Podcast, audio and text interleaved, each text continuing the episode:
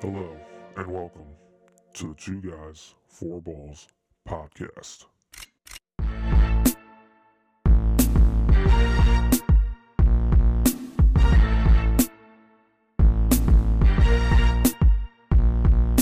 Hello and welcome to another Two Guys, Four Balls podcast. This is Patrick. With me, as always, Julius. Going right into NFL Week 6 action with Thursday night. We had the Denver Broncos at the Kansas City Chiefs, and in a very low scoring game, and just prime time has been terrible this year, Julius. There hasn't been many good prime time games. Um, there have been a few, but mainly it's been bad. And Thursday night has been especially bad, just like it was for the last four or five years. I mean, you do get one or two games normally on Thursday night, but most Thursday nights, uh, they're just not there. And I know the NFL does it for money purposes, but I'd be happy just going back to Sunday, Monday, um, personally. But this is what we got, and you get a quarterback that doesn't even throw for 100 yards in a game, uh, and that's Russell Wilson. Uh, for anyone who watched the game, you understand how much of a struggle offensively this was for the Broncos um, and the Chiefs. Honestly, if you watch the game, uh, not a lot scoring in this one. Again, eight to 19. Uh, the Broncos got their touchdown in the fourth quarter. Um, you know, Russ had two picks in this game 13 for 22, 95 yards. Uh, he was sacked four times, had more hurries. Mahomes threw it 40 times, Julius, uh, and barely broke 300 yards. Again, this is a different Chiefs offense than we're used to seeing. Uh, he scrambled for 31 yards. We talked about this. Mahomes is running more this year, uh, a lot more shorter routes. Again, uh, out of the 306 yards, 124 of those went to Kelce, which we expect. Um, but again, a lot of check down routes, a lot of slow routes, uh, like uh, little slant routes. I mean, uh, you had 56 yards from McKinnon and Pacheco. Again, a lot of running back. Uh, the nine of the receptions went to Pacheco or McKinnon. Um, even uh, Edwards Helaire caught a pass. So again, you know, 10 of your 10 of your 30 completions are going to running backs. Uh, just not the same type of offense you're used to seeing from the Chiefs. Uh, again, a lot of that has to do with personnel. You got to kind of go with the hand that you were dealt with. Um, and as Julius has talked about multiple times, and we've talked about on this podcast, no matter how great you are at your position in any sport, uh, especially football, Patrick Mahomes is an all-time great. I think we all agree with that. We all agree he's the best quarterback in the league. You can't make Kadarius Toney have better hands, even if you throw the ball right into his face and or his hands You've seen him give you a pick six. You've seen him give you interceptions. Um, and so, same with Skyy Moore. Yeah, I know he was a high draft pick for the Chiefs. He just he his second year just doesn't really look he's panning out. Uh, they've stopped pretty much using MVS for some reason. Uh, same with Justin Watson. They're two guys that normally are their deep play threats. Uh, only got one reception apiece in this game. I know Watson after one of the ones that he he should have had a long completion. He just dropped it um, went out injured. Um, again, so you had 10 receptions from your running backs, 11 from your tight ends. Your one tight end is Travis Kelce. He had nine. That makes sense. Uh, but again, just receivers not getting a lot of receptions. Um, but again, Rashee Rice, as I talked about in our uh, draft podcast, I was really high on him, Julius, and he is starting to become their number one receiver and the wide receiver. Obviously, we all know Kelce's their number one guy, but out of wide receivers, uh, he's starting to emerge as a guy that I thought he would coming out of SMU. So excited to see that. Um, the Chiefs' defense once again just all over the place. Uh, our guy Trent McDuffie, uh, just you know, I said I thought he'd be an All Pro this year, and he is playing up to that level. Julius, um, you know, Chris Jones got a sack in this game. Uh, you know, George Karlaftis had a half sack in this game. They were getting a lot of pressure uh, on on Russ in this game. um, but yeah, you know, it was just it. It was just an ugly, ugly game, and I do want to give a shout out to Harrison Butker though, because he banged down a sixty-yard field goal, and um, you've seen you've seen a lot of kickers. Like even we'll talk about it later on, missing easy field goals or easy. I almost say easy because we've all seen regular people try to kick field goals. Julius, it's not as easy as it looks as these guys make it look on Sundays. But uh, we're also not getting paid millions of dollars to make these field goals. So uh, exactly, Butker went four for four, and like I said, banged down that sixty yarder. Um, somehow that cost me my fantasy week in the one league I was playing because Butker got like 20 points. Insane. um, but yeah, so again, Kansas City's offense is not looking great. Their defense is looking amazing this year, though, and and they've needed Yes. and they've needed it. Uh, but I guess this goes back to the Broncos for me. Uh, Sean Payton, again, people were talking about a Hall of Fame coach. I, I don't see it. I, am just not seeing it. Everyone wanted to throw the blame on Nathaniel Hackett last year, and, and rightfully so, right? If you're the head coach and you're making these bad coaching decisions and feels like you're costing them the game and you were an offensive coordinator and you were supposed to bring a better offense and I do agree with you. You and I were kind of joking around last week and, and I was saying, does does it really look better? Um, and statistically, it did look better. Their defense has been what has been worse this year statistically. Um, but eight points, 95 passing yards um, in today's NFL. It has to be coaching and scheme. I don't. I don't. I, we've seen bum quarterbacks go for over hundred yards. We've seen guys that shouldn't be in the league throw six interceptions in a game and still throw for hundred yards. So um, this was just pitiful. And if it wasn't for that last drive where you know he got some garbage time yards and they got the touchdown to Sutton, which was a heck of a catch. The, the Sutton touchdown was was amazing. Um, 95 yards in an entire football game is unheard of in 2023. Uh, this was just awful at all levels. Um, I know they're not going to fire Sean Payton because of what they traded and what they paid him to get. Uh, again, the same thing to get Russell Wilson, but I believe that the quarterback is going to be the scapegoat since Hackett was the scapegoat last year. I think Russ is going to be the scapegoat this time, even if Sean Payton is more to blame because the offense and the scheme has looked terrible for most of the year, in my opinion. Uh, not saying that it hasn't been a little bit better than last year, but la- this Thursday night was one of the worst offensive games I've ever watched, and it was hard to watch. And Jerry Jeudy, if you're going to get into it with Steve Smith and do whatever you guys are doing, I know it's been talked about a lot in the national media. I'm not going to talk about a lot. You got to do better than three catches for 14 yards. So, uh, since one of your catches also went for 13 yards, which means you had two catches for one yard. So, um, just not a good look all around for the Broncos offense, Julius. And this game was, again, just a rough watch in prime time. Uh, yeah, I tend to agree with most of what you're saying. I I look at this and you know it's easy to say bad Denver offense because that's mostly what we've seen for the last going on year and a half now, or longer than that really. But it's been you know spotlighted since Wilson got there. But I, I focus on the Chiefs' defense and how it continues to be the stronger unit on this team. Um, I thought about you on the, of course, on the first possession of the game. Uh, of course, the Broncos went for fourth and three, and uh, did not convert. Matter of fact, Russell Wilson ended up being sacked by Justin Reid on the play. Uh, of course, that's a safety out, out of the gate. Most important position in football, playmaking safety, uh, setting the tone early. And again, is, is that bad Russell Wilson or is that just a good defense? I'm, I'm looking at the defense. Um, you know, as far as that decision to go for it, we saw more egregious decisions to go for it in other games, but this one, you know, they were talking all game long about the wind and weather and how that might affect decisions. So I felt like, you know, Wil Lutz, decent kicker, but not great from that distance. And with the weather, I, I understood in that case why they uh, went for it. It just didn't turn out well. Uh, second possession didn't go any better for the Broncos. That ended up in a Russell Wilson interception of Nick Bolton. And Nick Bolton, in the middle of that defense at the linebacker position, he missed the last three games. We're talking about the Chiefs playing much improved defensively. That's been largely without him this year. Now you get Nick Bolton back with the way the rest of this defense is playing right now.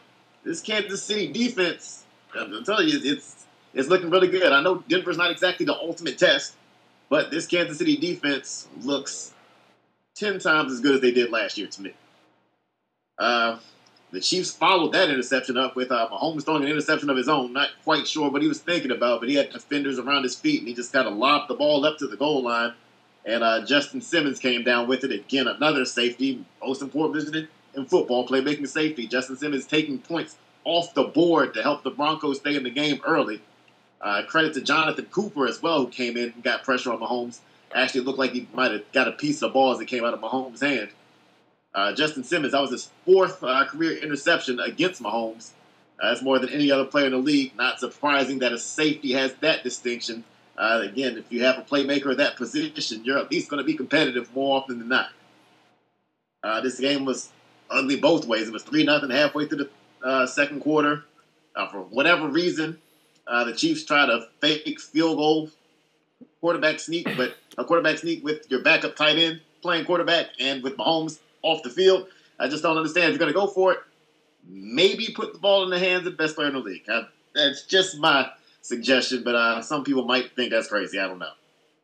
Uh, you talked about Harrison Butker and some of the kicks he's made. Uh, he ended that half, the first half, with that 60-yard kick you referenced. Uh, that gave the Chiefs a 13 0 lead going in the half. So even with Kansas City not playing their best brand of ball, even with them blowing multiple opportunities in the red zone, they still had a fairly comfortable lead going into the half. Uh, Travis Kelce in the first half, seven targets, seven catches, 109 yards. Again, in the first half. The rest of the team had 53 receiving yards. Thanks, guys. Again, that's just for the first half. But uh, a lot of these plays in the first half, I noticed Broncos players were just running away from Travis Kelce. I mean, literally, he would settle down in the middle of the field. Defenders would pass him off to nobody. Or they, they would see him leak in the middle of the field and start moving to someone else. Travis Kelce is the threat in the passing game. So I just don't understand how you're not keyed in on him. But again, we're talking about a Broncos defense that has been awful this year. That's what awful defenses do. Leave your best player open. It looked like in the second half, maybe Denver started to get into a little bit of a rhythm, but Russell Wilson gets a pass deflected. That's something that's happened at the line of scrimmage more often than it usually does for him. And Justin Reid, again, another play being made by a safety in this game, comes down with that interception. So it just seemed like at every turn the Broncos were being stopped or stopping themselves until you got to a little over six minutes left in the game. That's when Courtland Sutton had that catch that Patrick referenced in the end zone. And all of a sudden, you're talking a 16 to 8 game with, with six minutes left. Like Denver was still in this game with six minutes left, as bad as they were in this game. Again, partially because of the mistakes Kansas City made uh, in scoring range in the first half. Uh, that scoring drive that Denver had, there was a roughing the passer called against Mike Edwards. It's a weak call, but it was called. But again, re- remind me of how the Chiefs get all the calls. By the way, in this game, Kansas City seven penalties, Denver three. So again, remind me how the Chiefs get all the calls. Let, us get back to reality, people. Uh, Butker didn't just make a 60-yard field goal to end the first half. He made a 52-yard field goal to put the Chiefs back up two scores. That was after Mahomes took a sack for an 11 yard loss. So uh, Butker really was a difference maker in this game. Uh, you talked about Trent McDuffie. He forced a fumble late in this game off of Samaje Perine. And I'm sorry, if you have Javonte Williams and he's healthy, and you have Jaleel McLaughlin, why is Samaje Perine the guy that's in the game in that situation? I don't get it. Uh, that's why I will blame Sean Payton, because that's just dumb to me. But uh, McDuffie makes the play there, helps close the game out. Chiefs win as expected. Uh, a couple Chiefs notes: Chris Jones, eighth straight game with a sack. That's the longest active streak in the league. And you think about for a defensive tackle. Now Jones can bump outside, and he did that often in this game. But for a guy who plays a lot of defensive tackle to have to have uh, more consecutive games with a sack than anybody in the league, that's a big deal. Uh, it just shows how dominant he is and why you needed to pay him at the beginning of the season. Uh, Patrick Mahomes, 12 and 0 against Denver in his career. They're making it easier and easier for him. And uh, since Patrick is talking about Jerry Jeudy and his lack of production, just a quick note on him. Russell Wilson has thrown 12 touchdowns this year, none to Jeudy. So there's been opportunities for somebody to score the Broncos offense, just not him. So, like you said, Patrick, maybe Jeudy needs to just uh, leave Steve Smith alone, or if anything, try to learn from him because it ain't looking too good right now. getting into another London game. And I, I, am London out, so I'm glad that this is the last one. I'm not really looking forward to the Germany games, but at least we get a little bit of a break from these 9:30 starts. I don't like it. I'm just going to throw that out there. Anyway, the Baltimore Ravens come through with a 24 to 16 win over the Tennessee Titans. Uh, this game started off as a field goal fest, uh, back and forth kicks. If, if you like Justin Tucker and Nick Folk, if those are two of your favorite players in the league, you were satisfied with what you saw in this game. Uh, Baltimore even had to settle for a field goal on a possession that started in the red zone thanks to a 70 yard Devin Duvernay punt return. It was Ryan Stonehouse, the punter for the Titans, who actually saved uh, that return from going for a touchdown and ultimately saved four points. So give credit to Stonehouse, but the rest of the uh, special teams coverage didn't come through there. You know, I've talked about this with the Ravens. You saw it on that drive that I just referenced. You saw it throughout the game. There's just too many designed runs for Lamar Jackson in the red zone. They're not working. You have running backs if you feel the need to run the ball that bad. I, I, don't understand why you won't call something else. You have two tight ends, Mark Andrews and Isaiah Likely, who have major size advantages. Isaiah Likely is just a huge wide receiver who we call the tight end. I just don't understand why you're not throwing them jump balls. You're throwing jump balls to a washed 5'10 receiver, but you won't do it for your tight ends. I, I just don't understand this offense. And so Again, both offenses struggled at the beginning of the game. We didn't see a touchdown in this game until about three and a half minutes left in the first half. Uh, that was Zay Flowers. Congratulations to him. His first career touchdown. A lot of firsts around the league. I'll get through those as we go through these games, but a lot of firsts happening in the league uh, this weekend. So, first career touchdown for Zay Flowers. For some reason, he was matched up against Harold Landry III. I don't understand some of these schemes and how some of these matchups happen. I don't understand how you have an edge wrestler on the most productive wide receiver of the other team. That makes zero sense to me. But hey, again, it makes sense to somebody. Uh, but even when you score a touchdown, the extra point ultimately gets blocked after you had an offensive pass interference on a two point conversion attempt that pushed you back. So it's still two steps forward, one steps back for this offense. But uh, again, they took the lead there. And at the end of the first half, I'm, I'm blowing the whistle not on Kyle Phillips, even though he's the one that made the mistake.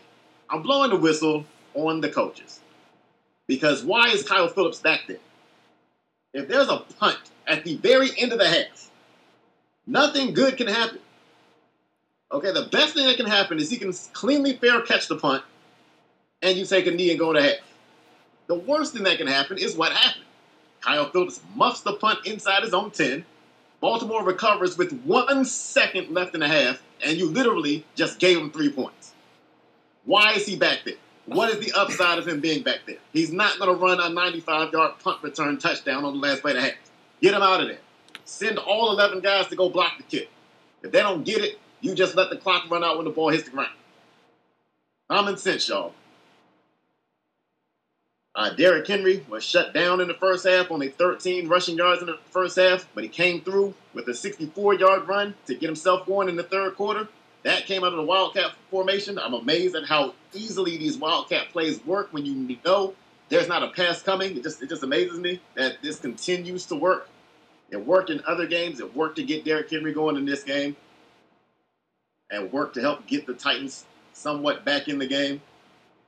Uh, Sean Murphy Bunting came over the interception on the sidelines. It was a weird looking play. Uh, Lamar Jackson looking for Rashod Bateman. Bateman didn't really move to go get the ball. Ball was thrown a little bit off, and the ball just ends up in Murphy Bunting's hands. So just you, you see things like that. You see this lack of continuity in the Ravens offense, and it's just not getting better week to week. Uh, Tennessee was able to take advantage of that turnover and get a Derrick Henry touchdown and again get themselves back in the game.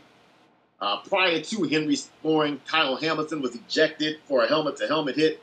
I completely disagreed with the ejection. I agreed with the call because even if you do something on accident, if you grab somebody's face mask on accident, it's a penalty. If you hit a quarterback head on accident when you're trying to knock down a pass, it's a penalty. So I get that it's a penalty on Hamilton. The ejection was stupid. The ejection was a direct result, and I'll talk about different examples in other games, but the ejection was a direct result of the fact that Chris Moore, the player who got hit, got up stumbling, was reaching for the air when he was on the ground. It looked bad, and so Kyle Hamilton got ejected for optics. And that's ridiculous. I, I just hate when the league does that kind of stuff and doesn't really address other real issues. But, you know, anything that looks bad, you want to eject somebody for. Terrible. Uh, getting back to the game, again, Baltimore lost the momentum after that ejection and that touchdown.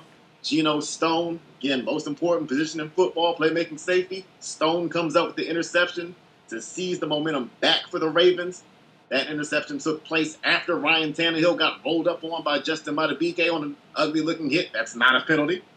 And ultimately, Tannehill had to leave the game, and he left the field on crutches. So uh, we'll see. When's the next time we'll see him? Malik Willis had to come in for relief duty, and Malik Willis attempted five passes and was sacked four times. So you can understand how that went for him. Uh, some notes from this game. First for Tennessee, just a quick shout out to Azeez Al-Shaair. 30 tackles for him in the last two games. He was all over the field in this game. He's been very active the last couple of weeks. So number two is a guy to keep an eye on in that defense. Uh, for Baltimore, Justin Tucker is six for six on his field goals in this game. And I tell you what, when he was when it was fourth down, uh, I think I think John Harbaugh is having some PTSD on fourth downs because he called these field goals with no hesitation. I mean, normally there's some thought maybe we should go for it. A lot of these were fourth and short situations, and it was immediately field goal, field goal. So I, I don't know when the next time we'll see Baltimore go for a fourth down is, and I'm sure that that'll please you, Patrick. Uh, the Ravens pass rush came through in this game, and the Ravens this the pass rush was a concern for me for the Ravens. They're actually tied for the lead league in pass rushes and uh, sacks as a team. Uh, Jadeveon Clowney had two sacks in this game. He had two sacks last year. So, so you're seeing unlikely sources for sacks. Uh, the Ravens are manufacturing things. They got Kyle Hamilton rushing the passer. They've got Patrick Queen rushing the passer. Uh, they're moving him around in the formation, so he's not a pure edge, but they're letting him do it sometimes. So they're getting different guys. Justin Madubuike, who I mentioned before from the nose tackle position, leads the team in sacks. So you're getting it not from your edge guys.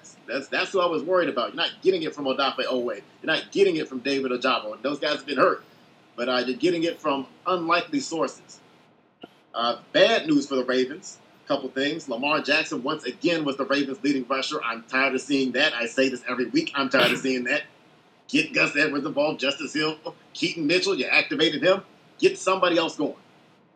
Another issue for the Ravens over the last three games, they have scored a total of 13 points in the second half. That's good enough to beat Dorian Thompson Robinson. That's good enough to beat the combination of Ryan Tannehill and Malik Willis. It's almost good enough to beat Kenny Pickett with the way he's playing. When you play better teams and better offenses, you can't play this conservative, scared second half football that I'm seeing out of them. It's not going to work going against a team like Detroit next week. So that's just something to keep in mind for the Ravens moving forward.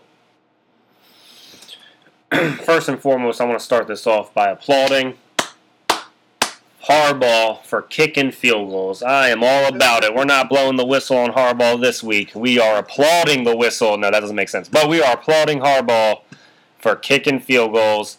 And in a shocking turn of events, Justin Tucker missed the extra point. Six for six on field goals and missed the extra point. Um, Julius touched on almost everything. I'm not going to get too much into this game anymore. Um, my biggest concerns, I'll talk about that for both teams. Uh, we'll start with the Ravens since they won. The Ravens should be six and zero on the season. Let's just call it what it is. They bl- they've blown two games.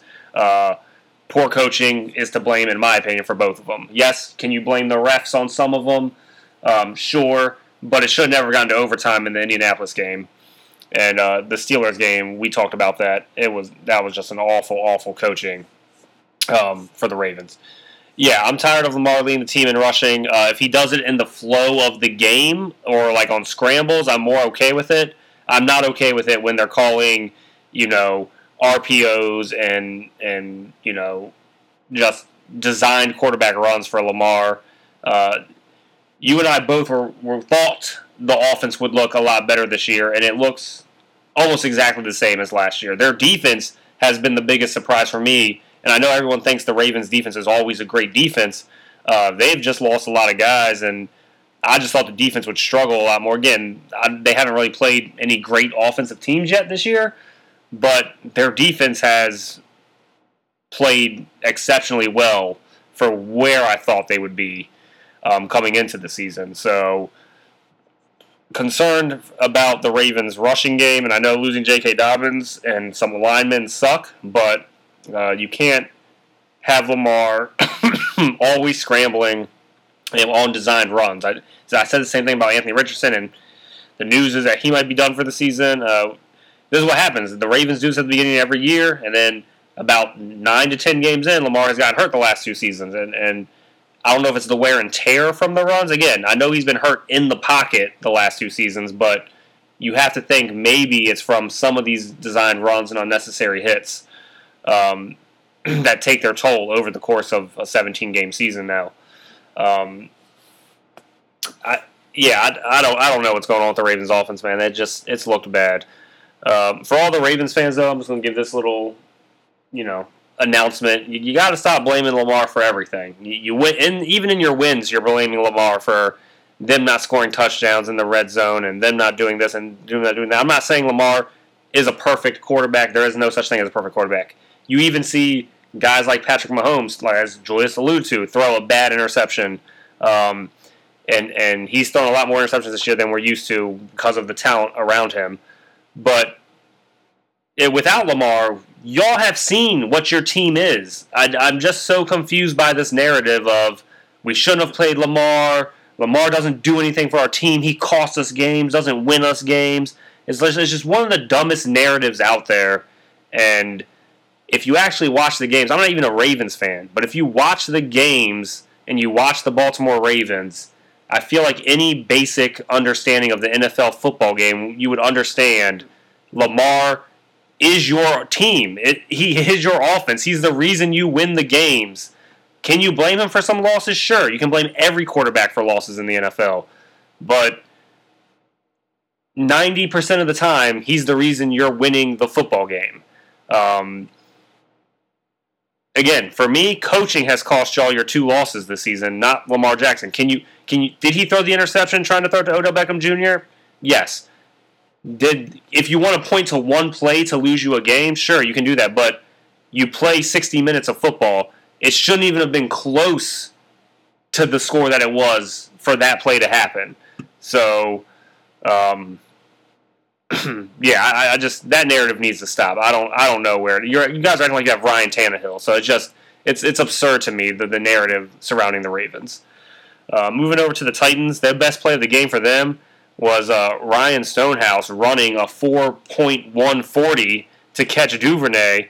Um, how a punter takes a better angle than some of these defensive backs and linebackers and safeties, Julius, is beyond me. But this guy, they need to put this guy in a safety. I just need to see. I need to see Ryan Stonehouse back there, um, laying laying the wood on some of these guys. That that was one of the most impressive angle tackles I've seen from a punter in a long time.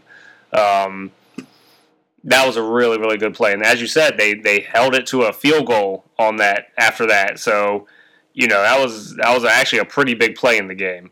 Um, you talked about Tannehill getting hurt and Malik Willis coming in. Uh, he went four for five in his attempts for 74 yards. Ryan Tannehill was eight for 16 for 76 yards.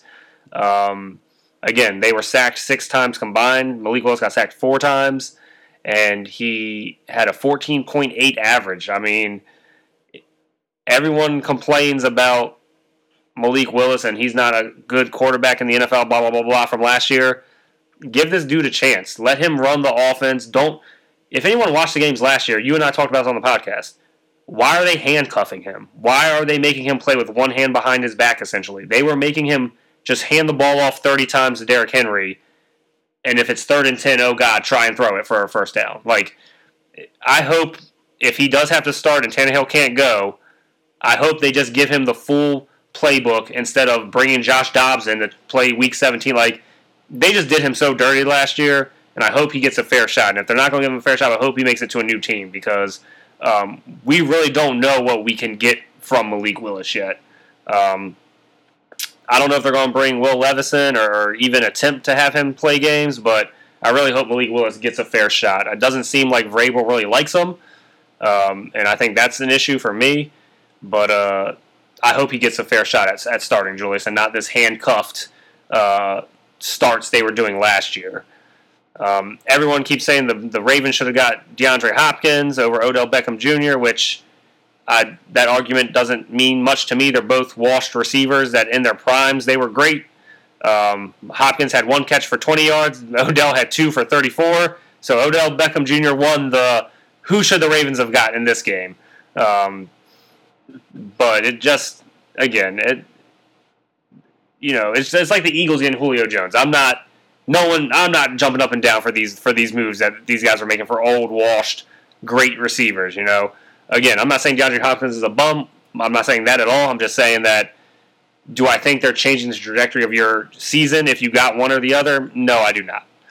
Um, but yeah, the London games. I'm with you, Julius. I'm over them. Uh, I'm over a lot of the ways that uh, the NFL schedules football games. Uh, we've talked about that, and, I, and again, as I opened up the, the podcast with, I would I would be more of a fan of going back to just a Sunday with one Monday night football game. Moving over to two teams that uh, are 500 now, uh, the Commanders and the Falcons. And this game, Julius, was the first loss for the Falcons at home in a game where the Falcons' defense didn't even give up 200 yards uh, of offense. Uh, they lose, and I've, I've seen a lot of praise for Sam Howell, and, and and yes, he did throw three touchdowns in this game. I'm not not trying to discredit what he did at the quarterback position, but I just want to make it clear the three interceptions by Desmond Ridder and the field position that the Commanders got are the reason they won this game. It, it has nothing to do. Again, Sam Howell did what he needed to do and got the touchdowns. We saw teams this entire season and week not get touchdowns when they're in the red zone, and they did that. But um, where they started and where they got the ball in this game uh, really played a factor in, in who won this game. Uh, again, Washington punted six times in this game. Atlanta only punted three. Uh, again, they threw three interceptions though, and, and when you lose the turnover battle like that, um, zero to three, it's going to be hard to win games. Uh, I was pleasantly surprised that Drake London got 12 targets in this game, and what did he do? Just make contested catch after contested catch, like we've talked about. Give your playmakers a chance. My man had nine catches for 125 yards. Uh, Kyle Pitts got targeted six times, called a touchdown in this game. Um, Jonnu Smith caught another touchdown. Um, you know, it the running game for, for Atlanta is normally their staple. It was a little tough for them. Uh, Bijan, 13 carries for 37 yards, but he, again, five catches, 43 yards. Um, I just, I want to see this Atlanta team, Julius, without Ridder as their quarterback. And again, I'm not trying to, I'm not saying his career's over. I'm not saying, uh, you know, to, to, to, to, he's done. But just watching the, the first six games for the Falcons, I feel like if they had a more competent quarterback quarterback play out of the, that position, this team could be six and zero, oh. and that's how close their games have been. Um, and, and and that's just how bad the offense has looked when the running game is not going full steam ahead. So again, on a day where the defense uh, played well and they got five sacks, which you know the we know the Commanders give up a lot of sacks. Um, just a really bad loss for Atlanta. And again, that that their offense hasn't even scored 100 points and they've played six games. So that's that's that's tough to win games when when you're not scoring points. And it's really sad when within your division the Panthers have the most points scored out of any team, and they're 0 6. So um, again, just not a good good day for Atlanta. Uh, again, for the Commanders, uh, the defense stepped up in this game. The offense did what it needed to do to, to win the game and score and get touchdowns. Uh, I've said it once, and I'm going to say it again. Uh, Terry got 11 targets in this game, and happy about that. I just don't know what Jahan Dotson did to Eric Bieniemy or Sam Howell for him to get no looks this season. Uh, to go from leading the team in touchdowns, only playing like six games last season, to getting one target, and I know he dropped the pass um, one target all game. It just I just don't comprehend how you use a first round pick on somebody and they had a good rookie year when they were healthy to just not using him anymore. He should not be getting the same amount of targets as Brown or Antonio Gibson or Logan Thomas. You know, it just doesn't it just doesn't make sense. Um, again, the offense in the game did not look great. The, the offense for the Commanders did not look good at all. They did get three touchdowns, but they didn't have long fields to go, and, and they did their job. Uh, but I'm really giving the the win to the Commanders' defense and the and the loss to the Falcons offense in this one, Julius? well, you know, I'm, I'm, I'm rooting. I find myself rooting for the Falcons because, of course, I'm taking them to win the division. I want to see them live up to their potential. But uh, you know, as Patrick said, when they lose, the first place you look is Desmond Ridder. and we saw Ridder kind of take a step forward last week, and you're hoping he can build off of that, and it just didn't happen in this game. So early in the game, they the Falcons called a trick play and it ends up with KhaDarel Hodge being wide open along the sideline, and Ridder misses that pass. And it was like that was a foreshadowing of things to come. Now, I will say this: the opening drive, the Falcons did go down and ultimately score a touchdown, and that was a sharp throw from Desmond Ridder to Kyle Pitts. And I'm like, okay, now now we're back. We had the one bad throw early. Now Desmond Ridder's going to find his rhythm, but it just never happened. Uh, there was an opportunity to hit Van Jefferson on a deep pass, and Desmond Ridder just overthrew it.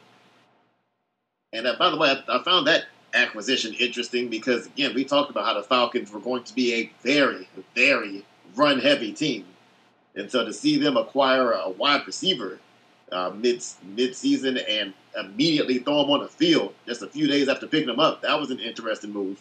we see how Van Jefferson's going to be used. He's obviously going to be the deep ball specialist in an offense that already has uh, London and Pitts to be your contested catch and intermediate guys. But um, again, if, if Ridder can't have that accurate deep ball, then Van Jefferson's going to be as useless here as he was with the Rams. Uh, you talk about the Washington offense and their struggles. They got sparked by a 61 yard punt return from Jamison Crowder. It looked like he was going to score, but uh, he ended up getting caught right at the end. But, you know, that sets up scoring opportunities for Washington, and they're able to build on it from there. So, like you said, uh, the Commanders' offense able to take advantage of short fields to get their points, but not necessarily putting big drives together. Uh, shout out to Calais Campbell. He recorded his 100th career sack in this game and gave you a little dirty bird celebration afterwards. If there's one team you want to see when you've got 99 career sacks, this is one of the teams. There, there's, there's a couple other teams in the league you might want to see, but this is one of the teams. You, you got 99 career sacks. You come in this game. You know you're facing the most sacked quarterback in the league. You had to feel good that you're going to get your 100 sack, and Calais Campbell got it. So good for him. All right. Kendall Fuller was able to make an interception in this game, a nice diving interception. But again, it was a poor throw. Nice play, but poor throw. And that turnover leads directly to, again, another short field for the Commanders. That leads to the Brian Robinson Jr. touchdown on a screen pass. And I, I, do like that Robinson finished that play by just running over Deon Grant, even though he was already in the end zone. I, I, I like that Robinson wants to send you that message, like, no, you're not, you're not even safe if you're on the other side of the goal line. So I just thought that was kind of a, a tone-setting message, and I, I, just like to see those. That's just the old school fan in me.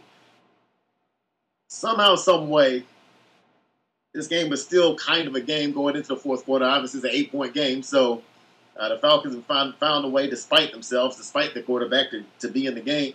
Uh, got a fourth quarter situation where the Falcons are right on the goal line on third and goal, and there's a delay of game. Why? What are you doing to get a delay of game you're at the goal line? Run something. You, you're a great running team. Why don't you try to run the ball third and goal at the goal line? I don't. I just don't get why easy things become hard in this offense. So now you have to set yourself back, and then on the next play, again, it's third and goal, meaning you can throw the ball away and have another down. Instead, Ridder panics, throws a lollipop into the end zone, and he gives Benjamin St-Juste his first career interception. Again, a lot of firsts going on in the league. I mean, this, this, is, this is a terrible play, taking points off the board when you need every point you can get. And even still, despite that, you still have one more chance. And you try to force a slant pass to Bijan Robinson, and it gets intercepted by Jamin Davis, his first career interception. So guys who never get interceptions, now granted, these are second year players I'm talking about, so it's not like they went a decade without interception. But to give them their first interceptions with the game on the line in both situations, it, it was just incredibly disappointing to see that poor decision making and that poor execution from Desmond Ridder. And yes, that did. That was the reason the Falcons lost this game. Uh, credit to Casey Toohill for the Commanders. He had to step in.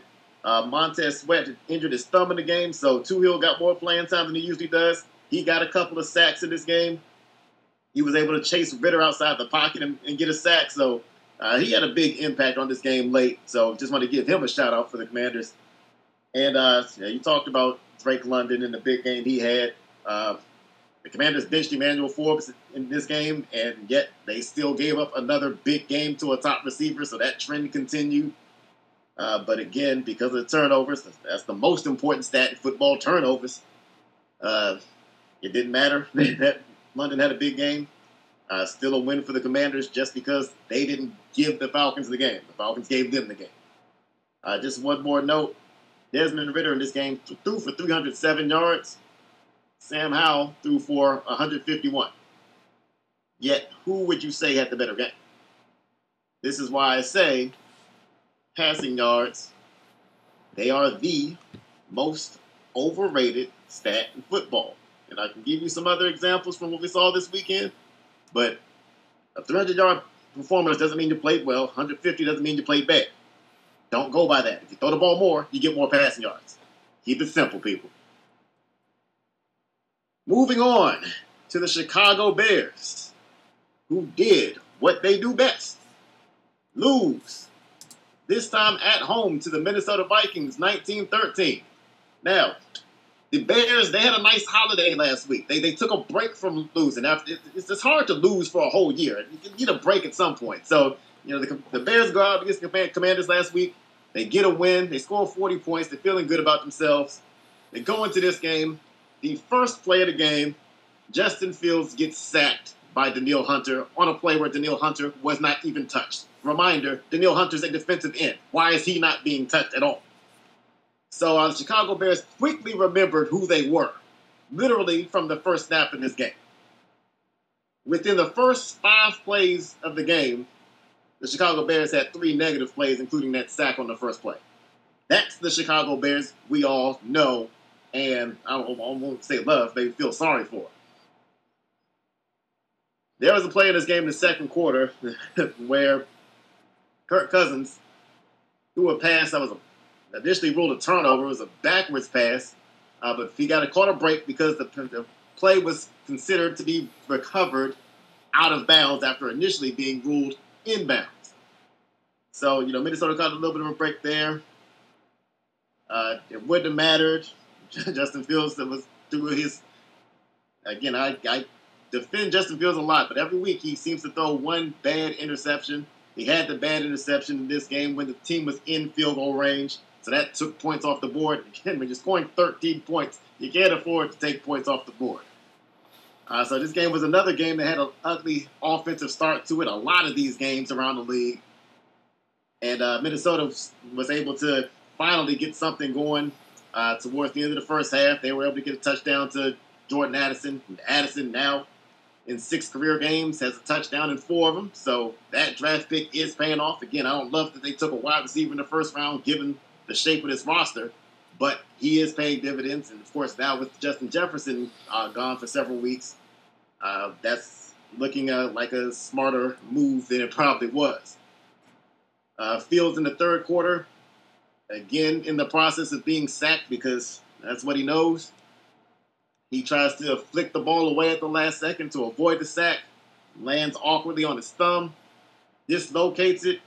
Turns out that thumbs are kind of important, especially the one on your throwing hand. So Fields comes out of the game and enter Tyson Bagent. And shout out to you if you've ever watched a Tyson Bagent college game because he played at Shepherd College in West Virginia. So if you watch any of their games, let me know. But that said, Tyson Bagent did throw 94 touchdowns in his last two years there, and he did get a combine invite, which to get a combine invite when you play at Shepherd College means you're doing something right. Uh, that said, the first possession of his career ended in a Josh Metellus sack and a fumble. So Bears still doing bear things, and not just a fumble, but a fumble that was ultimately returned for a Jordan Hicks touchdown. And again, on a day where both offenses were terrible, a defensive touchdown basically is going to end the game.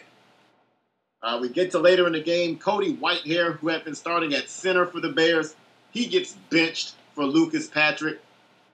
Now, Matt Eberflus tried to defend Whitehair after the game, tried to cover for him and say that Whitehair was benched uh, because Lucas Patrick had more experience snapping the ball to Tyson Bagent. Ask yourself if that makes sense. How many times do we see quarterbacks get benched or get injured and the coach takes the starting center out of the game because the backup quarterback and the backup center have more chemistry? That doesn't happen. Cody Whitehair was benched because of inaccurate snaps. And the fact that you let Cody Whitehair give all these inaccurate snaps to Justin Fields, knowing your line can't protect him. So you know Justin Fields is skittish in the pocket. Now he's got to take his eyes off the rush because the snaps are coming to his right, to his left, above his head, anywhere but in his hands. And then when Fields finally, finally gets injured, because it was bound to happen the way he gets hit, now you want to change at center. Appreciate that, Bears. Way, way to look out for your uh, once upon a time franchise quarterback. All this said, despite the disaster that the Bears were all day, they still had a chance at the end of the game. And Tyson Bagent, being as inexperienced as he is and making as big a jump as it was, you know, you go from playing again at Shepherd College to, oh snap, I got to get in an NFL game right now. I didn't prepare for this. It's not a shock that with the game on the line, he panicked through a desperation. He even, you know, on third down, he had another down to work with. He didn't have to do it. He just chucked one up. It was short of DJ Moore, gets intercepted by Byron Murphy Jr., and that pretty much ends the game. So if you look at some of the stats from this game, the Bears had more yards than the Vikings. The Bears had the ball more, won the time of possession battle. And oh, by the way, the Vikings were two for 13 on third down. So basically, this game was a disaster for the Vikings, and they won because that's good enough to beat the Bears.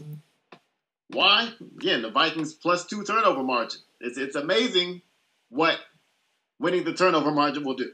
Now, the Vikings came into the season minus seven in turnover margin. That's why they were one and four. You win the turnover margin, you win the game. Now, again, the Bears gave you uh, some turnovers. That's just what they do. Now you're playing the 49ers next week, you're probably not going to get those same breaks. So the Vikings still have a lot to figure out, but you'll take a road division win however you can get it. As for the Bears, Justin Fields unlikely to play next week. We'll see how that impacts the game against the Raiders, but this Bears offense, and, and, and in fairness, basically all their running backs missed this game due to injury. So it, it's just a mess in Chicago to the surprise of no one. yeah, I feel the worst for DJ Moore because to play with the Panthers your whole career, then get traded to the Bears, and now you have Tyler Tyson Bagent throwing to you. Good luck, DJ Moore. College career at Maryland, no one throws you the ball. NFL career in the Panthers, no one throws you the ball. To now the Bears. So, um, yeah, the biggest news from this uh, game is that Obviously, Justin Fields got hurt, but uh, Kirk Cousins will not waive his no trade clause. Um, so he's going to be with Minnesota potentially for the rest of the season unless something changes. Now, a lot of people are like, why would he not try to go to the Jets or why would he not try to go to the Falcons? Listen, he's definitely not going to Atlanta. He's not moving from whitey white Minnesota to Chocolate City, you know, uh, Atlanta. Like it's not. I know Chocolate City's in DC. Everyone, calm down. Uh, to Atlanta. So it's just not going to happen. Um, I wouldn't see that happening. Uh, the Jets, you know, I why whenever Kirk Cousins pretty much can do whatever he wants in Minnesota. So Justin Jefferson's hurt now. Um, Kirk Cousins still going to be able to throw the ball. He got to throw it 31 times in this game. We know the Minnesota Vikings don't have a run game, and as Julius has said, he just wants to pad his stats. So why would Kirk Cousins ever leave Minnesota? He's going to still throw the ball a bunch, even without Jefferson. He's going to try and get paid as a free agent next year, which he'll probably get another guaranteed, completely guaranteed contract. So why would you leave? You you have the excuse. Look at my stats. I played for a terrible team, and I still put up these stats. Think of what I could do for your team. You know that that's the, I think that's going to be the move, and I, and I don't blame him. I think it's a good move because uh, a lot of people fall in love with stats as they have his whole career, um, and I bet you he does get paid in the offseason.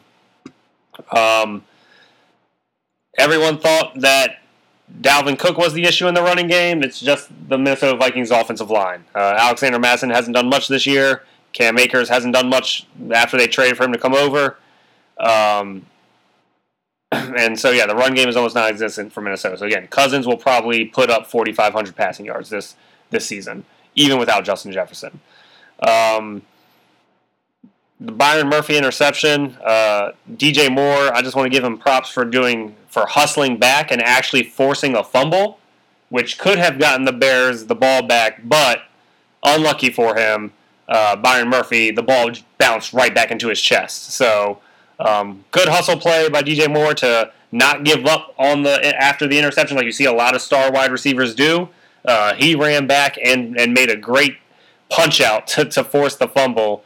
Um, never good though when you're when your uh, number one receiver has two tackles on on on the game though. You don't want him having more tackles than the guys who play defense. Um, as Julia said, this game was just an awful game all around, but that's what you get when you have two bad teams playing each other, and these two teams are some of the worst in the league. Um, Jordan Addison caught his fourth touchdown on the season, so Julius and I also questioned why they drafted him. Uh, with Justin Jefferson being hurt now, looks a little better, but I mean, I guess he is producing. But uh, still, the Vikings had so many other holes, Julius, they could have filled in the draft, and they decided not to. But at least Addison is actually producing, unlike some of these other rookie wide receivers that were drafted. But I guess that's the only positive you can say uh, to come out from that draft pick. Moving over to the Seattle Seahawks, uh, coming to Cincinnati. Um, and Cincinnati wins this game 17 to 13, Julius. And again, not because of Joe Burrow. So Joe Burrow had one good game. Everyone was saying Joe Burrow's back, Joe Burrow's back. Joe Burrow, you need to take your defense out to dinner or something because they, once again, just like in the playoffs, even though everyone wants to say Joe Burrow is the reason they led them to the Super Bowl, uh, the defense came through in the clutch. They had four sacks in this game, two interceptions, 13 quarterback hits. Um, they were just in the backfield all day on Geno. Um, again, Geno dropped back and tried to throw it 41 times uh, and and only had 323 yards. So um, they just threw it a lot. Uh, and the Cincinnati Bengals were bending but not breaking their defense, right? They gave up a bunch of yards, but they were not giving those touchdowns up, uh, besides the one Kenneth Walker, the third run. Um, Burrow had a pick in this game. Uh, he only threw for 185 yards. He did throw two touchdowns. Um, again, though, it, it, it wasn't Joe Mixon was nowhere to be found in this game. Again, the, the Seahawks defense is playing a lot better than people thought they would this year. Um, and and they could have won this game and probably should have won this game, Julius. But again, that last interception from Geno sealed the game. Uh, but you know this this game, we know Seattle uh, historically doesn't travel well. Um, you know, it's 14 to 10 at half, and the game ended up 17 to 13. So it's just a uh, the second halves have been a real struggle for teams this year. We we've seen a lot of bad second half football. Um, you know, DK Metcalf was targeted ten times in this game, Joyce, and they only connected on four of those receptions. I don't know if that's his rib injury still bothering him or or what. Uh, it was good to see Jackson Smith-Njigba get more involved in the offense. He had five targets, but he caught four of them, so you know that's good to see. Um, I don't know what's going on with Noah Fant. I don't know why you trade for him and then you're not going to use him. Uh, him and Will Dissly should not be getting the same amount of targets. Again, that's just a scheme thing for me. But um, you know, after after Cincinnati started the season off really bad, look look at them now, three and three, and they're right there in their division. Uh, Baltimore four and two, Pittsburgh three and two, Cleveland three and two, and then you got Cincinnati at three and three. But um, again, you're not going to win too many games in the NFL scoring 17 points, Julius. Um, there's really not a lot of good to talk about from this game either, just like most of the games this week. Uh, as people who probably play fantasy football a lot, if y'all looked at the fantasy football scores this week, a lot of low scoring games, it's because there was not a lot of offense and scoring production in the NFL this week. A lot of ugly games. Um, Ja'Marr Chase got 13 targets in this game, caught six of them, went for 80 yards, no touchdowns. Um, again, just Tee Higgins, four targets, only two two catches. We know he's coming back from injury as well. But again, Burrow just only 185 yards. 80 of those were to Ja'Marr Chase. Um, just you know, just again, we talked about yardage, and Geno Smith almost doubled. Uh, you know Joe Burrow's yardage, and again, this is a game the Seahawks probably should have won, um, and just and just didn't. But again, this this was a lot of, at least for the Seahawks, this was a lot of you know getting a lot of yards, but just not being able to finish drives, and we've seen that a lot in the NFL this year. And like I said, the second half of this game was was a brutal watch where six points for both teams combined. Uh, yeah, you talked about how 17 points won't win you a lot of games in today's NFL. 17 points would have won you a lot of games this week. I mean, I don't know what was going on around the league, but like you said, just a lot of offensive struggle happening this week, and uh, this is one of those games. Uh, first and foremost, Charles Cross returned for Seattle. That's a big deal. They get their left tackle back. Uh, again, didn't make a difference necessarily in this game as far as the result, but uh, if you're the Seahawks, you want Charles Cross uh, protecting your quarterback's blind side. So that's uh, great news for them. This is his first game since week one. So uh, moving forward, that should be a good deal for the Seahawks. This game started out looking like a shootout. Shootout. Uh, Seattle goes on their first possession. They get a touchdown running uh, Kenneth Walker the third into the end zone. And, and Seattle, they don't do what Atlanta did and just mess around at the goal line. Seattle, they have their identity. We're close. We're giving it to Walker. We'll see what he can do. Uh, if you watch that touchdown run, Jake Bobo actually came in motion and served as the lead blocker on that play. And I talked about Bobo and his blocking. That that is getting him on the field. Uh, he also had a big catch and, and, run where he's dragging tacklers later in this game. But uh, he's he's a tone-setting receiver with his physicality. So he's somebody to keep an eye on for that reason. Uh, Cincinnati came right back. They got a touchdown on their opening drive. That was aided by Jarran Reed jumping off sides on a fourth and two at Seattle's 46. I, I don't know why in that situation you're jumping off sides, but he did.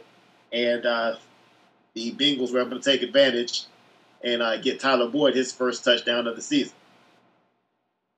Uh, the second touchdown uh, for the Bengals was to Andrei Iosivas, who's a guy that I talked about even in our pre-draft uh, podcast episode is a guy who I thought was a deep sleeper in this class, so it's good to see him getting his first career touchdown.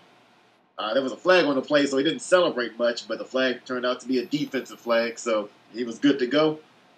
And he's on the board now. And uh, like you said, Patrick, the first half of this game looked the way you would think it would look between these teams. A good amount of offense, good amount of back and forth action. Second half, everything kind of came to a halt. We talked about the Joe Burrow interception. Uh, that was one of his many targets to Ja'Marr Chase. Uh, just a 50 50 ball. wasn't necessarily a decision or anything like that. Just a 50 50 ball. Trying to let Chase make a play. Uh, Tre Brown just found the ball faster than Ja'Marr Chase did. And so that led to the interception. It wasn't a terrible throw or anything. Just when you throw a 50 50 ball, it, there is 50 the other way. And uh, you take that risk and you lost on that. Uh, Geno Smith came right back with a red zone interception. Um, he tried to get the ball to Jackson Smith-Njigba, but I don't know what he saw. But uh, Mike Hilton, he got that interception, but there was just a lot of traffic uh, around Smith-Njigba on that play. So I'm just not sure why Smith made that throw.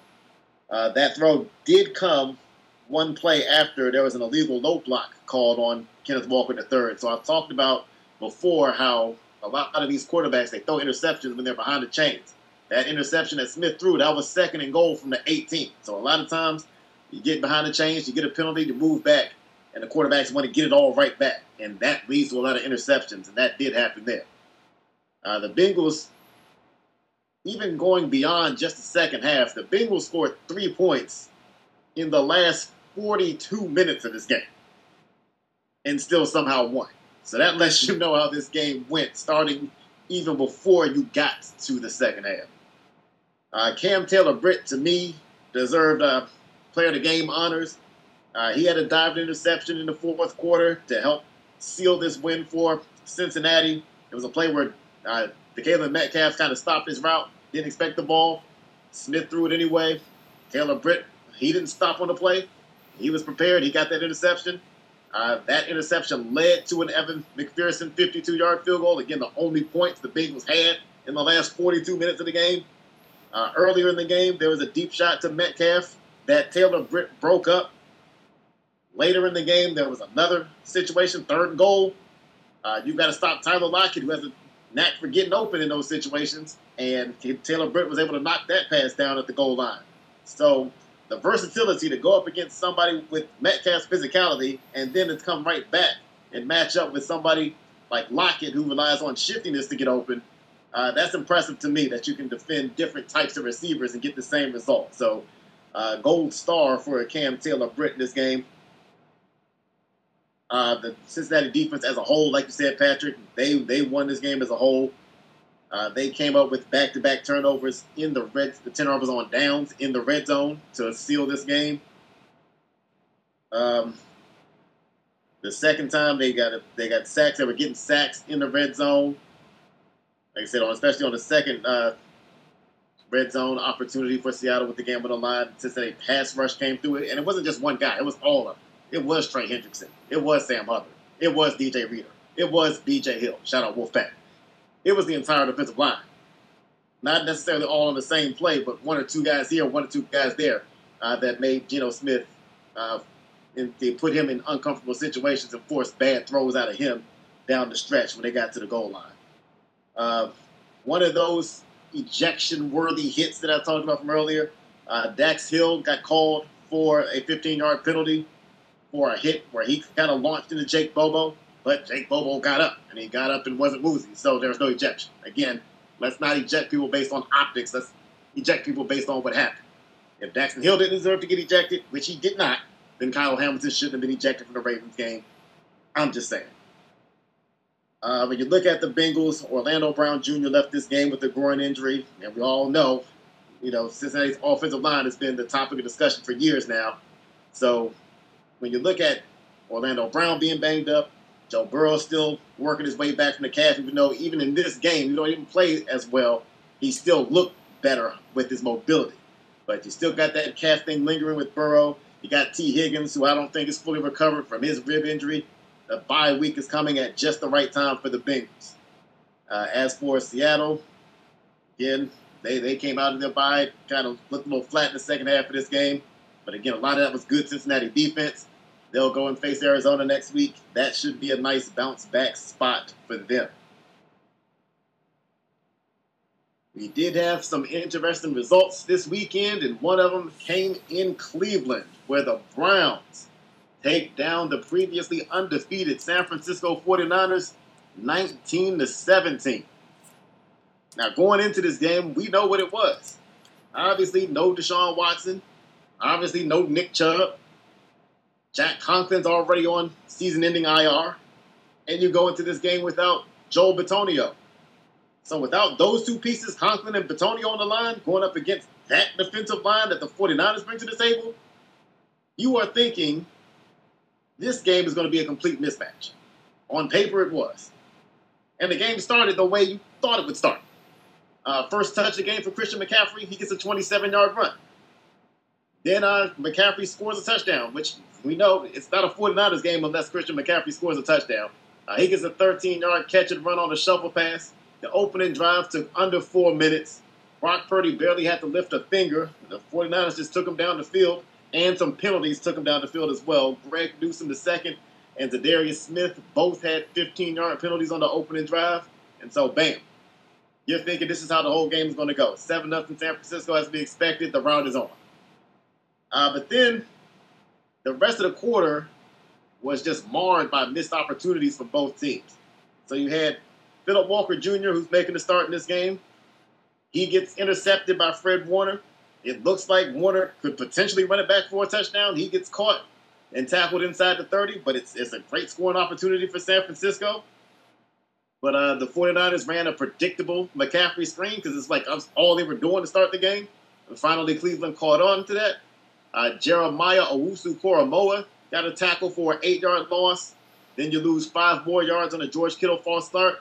And the next thing you know, a drive that started inside the 30 ends up with a Jake Moody 54 yard miss because you got knocked backwards thanks to negative plays and penalties. first miss. Again, a lot of first in the league. First miss in the career of Jake Moody. Not a good first, but it's going to happen at some point. Uh, Cleveland came right back, and David Njoku got in the end zone. The touchdown is called back because of a hold on Wyatt Teller. So instead of having a touchdown, now you got to settle for a Dustin Hopkins field goal, and he misses that. So you go from thinking you have seven points to thinking you have three points to having no points. So missed opportunities for Cleveland there. Now the 49ers come right back. There's a deep throw to Brandon Aiyuk, which he is able to get his hands on, but he just can't bring in. If he catches the ball and keeps his balance, he probably scores. It's probably a 60 plus yard touchdown. And that was a third and 13 play. So that's one of those situations where, you know, the quarterback can't overcome it because there's not another down. Fourth and 13, you've got a punt. So just a lot of missed opportunities, a lot of sloppy play, a lot of penalties early on. Myles Garrett got called for a couple of offsides. Uh, just an ugly start to the game after that first possession from San Francisco. Uh, in spite of all that, the 49ers are still up 10 nothing. So it's like, okay, well, it's not the blowout we thought, but, you know, San Francisco is still going to cruise to a win here. Halfway through the second quarter, you get Amari Cooper catching a deep pass. And not just settling for catching a deep pass, he was able to cut back inside. He wasn't called out of bounds this time erroneously. Uh, he was able to cut it back inside and pick up big yardage. That set up uh, Kareem Hunt's first touchdown of the season. Uh, Cooper later in the game on the opposite sideline had a leaping catch over uh, Charvarius Ward. And even with a backup quarterback who played like a backup quarterback, Cooper had 108 yards in this game. So uh, shout out to Amari Cooper. He, he, really came through when the Browns needed somebody to. Uh, there was a situation uh, near the end of the first half where PJ Walker lost the ball and the 49ers recovered but the referee stepped in and, and called it a, a, underhanded forward pass. I didn't agree with the ruling, but that's what the call was. That cost the 49ers at least three points. Probably, probably. And in a game like this, those points end up costing you. So that was a questionable. I won't say it was a wrong call, but it's not the way I would have called. So with all that going on, Browns catching breaks. The Browns get back. They tie this game up, and now we get to see Brock Purdy. Now all of a sudden you're in a situation where the game's tied. You're not in a comfortable situation. You got guys around you getting hurt. Christian McCaffrey's hurt. Uh, Tyshawn Samuels hurt. Trent Williams been out for a couple of plays. This is the first time, basically, in his career outside of the game he got hurt in, that Brock Purdy is not in an ideal situation. And his response, an immediate interception thrown to Martin Emerson Jr. First interception that Purdy's thrown all year. But it's just interesting to see that once the game got tight and once things for the first time ever weren't perfect around Purdy, he didn't look nearly the same. Now, I'd like to, again, blame what happened around him with the injuries. The weather was not favorable. It was wet. It was windy. But again, that's not been an excuse that was acceptable for other quarterbacks. So I'm just reporting what happened. Now, there's a big call in this game late where Tashaun Gibson was called for a 15 yard penalty for a high head shot or shot to the head neck area, as they like to say. Was it a good call, bad call? I thought I was okay with the call. Again, he wasn't ejected because we don't eject people if the guy's not laid out on the ground. But uh, there was some controversy there. There was also a defensive hold for Charvarius Ward. So all these things created an opportunity uh, for Dustin, Dustin Hopkins to come in and kind of redeem himself and get a field goal. Credit to Hopkins, he did make the field goal following a Nick Bosa sack. So it was a tougher field goal than it should have been because of that last sack, but he was able to get it through. And, you know, Purdy, he did, I'll use the term loosely, lead a drive into field goal range. Most of it was Brandon Aiyuk on a short catch and run. But the 49ers get in field goal range. Jake Moody comes out. The second kick was well within his range but he misses it, and that's all she wrote. I'm also going to give credit to the Cleveland Browns in this game. Again, I don't want to trash Brock Purdy after one bad performance. He's been overrated. That is not a mean thing to say. You can be overrated and good. He has been overrated. There have been talks about Brock Purdy being an MVP front runner. That's word for word what I was told. There's been talks about Brock Purdy being the next Tom Brady. There's been talks of whether or not he's been elite. Ryan Clark's on TV telling you Brock Purdy's elite. He's not. he does what he has to do for this team, which is not that much, but credit to him for not messing it up. So I don't want people overreacting to the first 10 games of his career, but I also don't want people overreacting to this game. He's not a bum just because he had a bad game final. So let's just be even keeled with Purdy moving forward. Let's not make him the next GOAT, but let's also not make him a bum just to have one bad game. But again, the Browns defense is where, where it's at right now. Uh, through the first five games of the season, the Browns have allowed the third fewest yards in league history since the league merger in 1970. So this is more about the Browns than it is about the 49ers and even the weather and even the injuries. With this defense, the Browns can be in just about any game where they have a functional quarterback. The only game they got blown out in, it was a game where they threw Dorian Thompson Robinson out there at the last second. And by the way, that was Lamar Jackson, the only quarterback who had a good game against the Browns defense.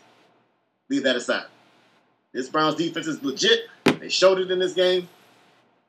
Colts are going to be in trouble having to face this defense. This defense is worth keeping an eye on. As for the 49ers, they get the Vikings next week on Monday night, so you get Kirk Cousins in prime time. That's what you want when you're coming off of a loss yourself. So the 49ers will be okay. I still think the 49ers are the best team in the league if these injuries are not severe. But this was a nice reality check that this team probably needed. Yeah, I think this is the best thing that could happen to the 49ers. Not the injuries, obviously, but getting the loss early in the season and out of the way to kind of humble the entire team, right? After you blow out the Cowboys and, and on prime time and everyone's riding high, to go into a game that everyone's saying you're going to win by 30 and and just dominate because PJ Walker's playing and no Deshaun Watson and this and that, and you lose. Um, should get this team back on track. Uh, you hope the injuries aren't serious and don't uh, take some of their star players, aka McCaffrey, out of for the season. Um, so we'll see how those details roll out and what happens moving forward. But I'm with you. They get Minnesota prime time. Um, should be a win again for this team, but you just never you just never know. Uh, again, NFL is a week to week league. Any given Sunday, all those things ring true because of games like this. Um, yeah, man. Uh, you, I mean, you touched on it all. The 49ers offense just looked bad once McCaffrey and Deebo went out. Uh, Purdy had his worst game, but we talked about this at the in the in the preseason. The Browns have a legit defense. We we've said this. We've said the Browns defense is a top five defense in the NFL and um, if their offense can just get to what Deshaun Watson was in Houston, and he doesn't have to get to that level, if he can just be right below that level, this team could be dangerous. He obviously hasn't played in three weeks, but um, if if the offense can catch up to the Browns' defense, this team could be dangerous, and, and this game just proves why. It, their their team only put up 19 points, and they beat probably the best team in the NFL.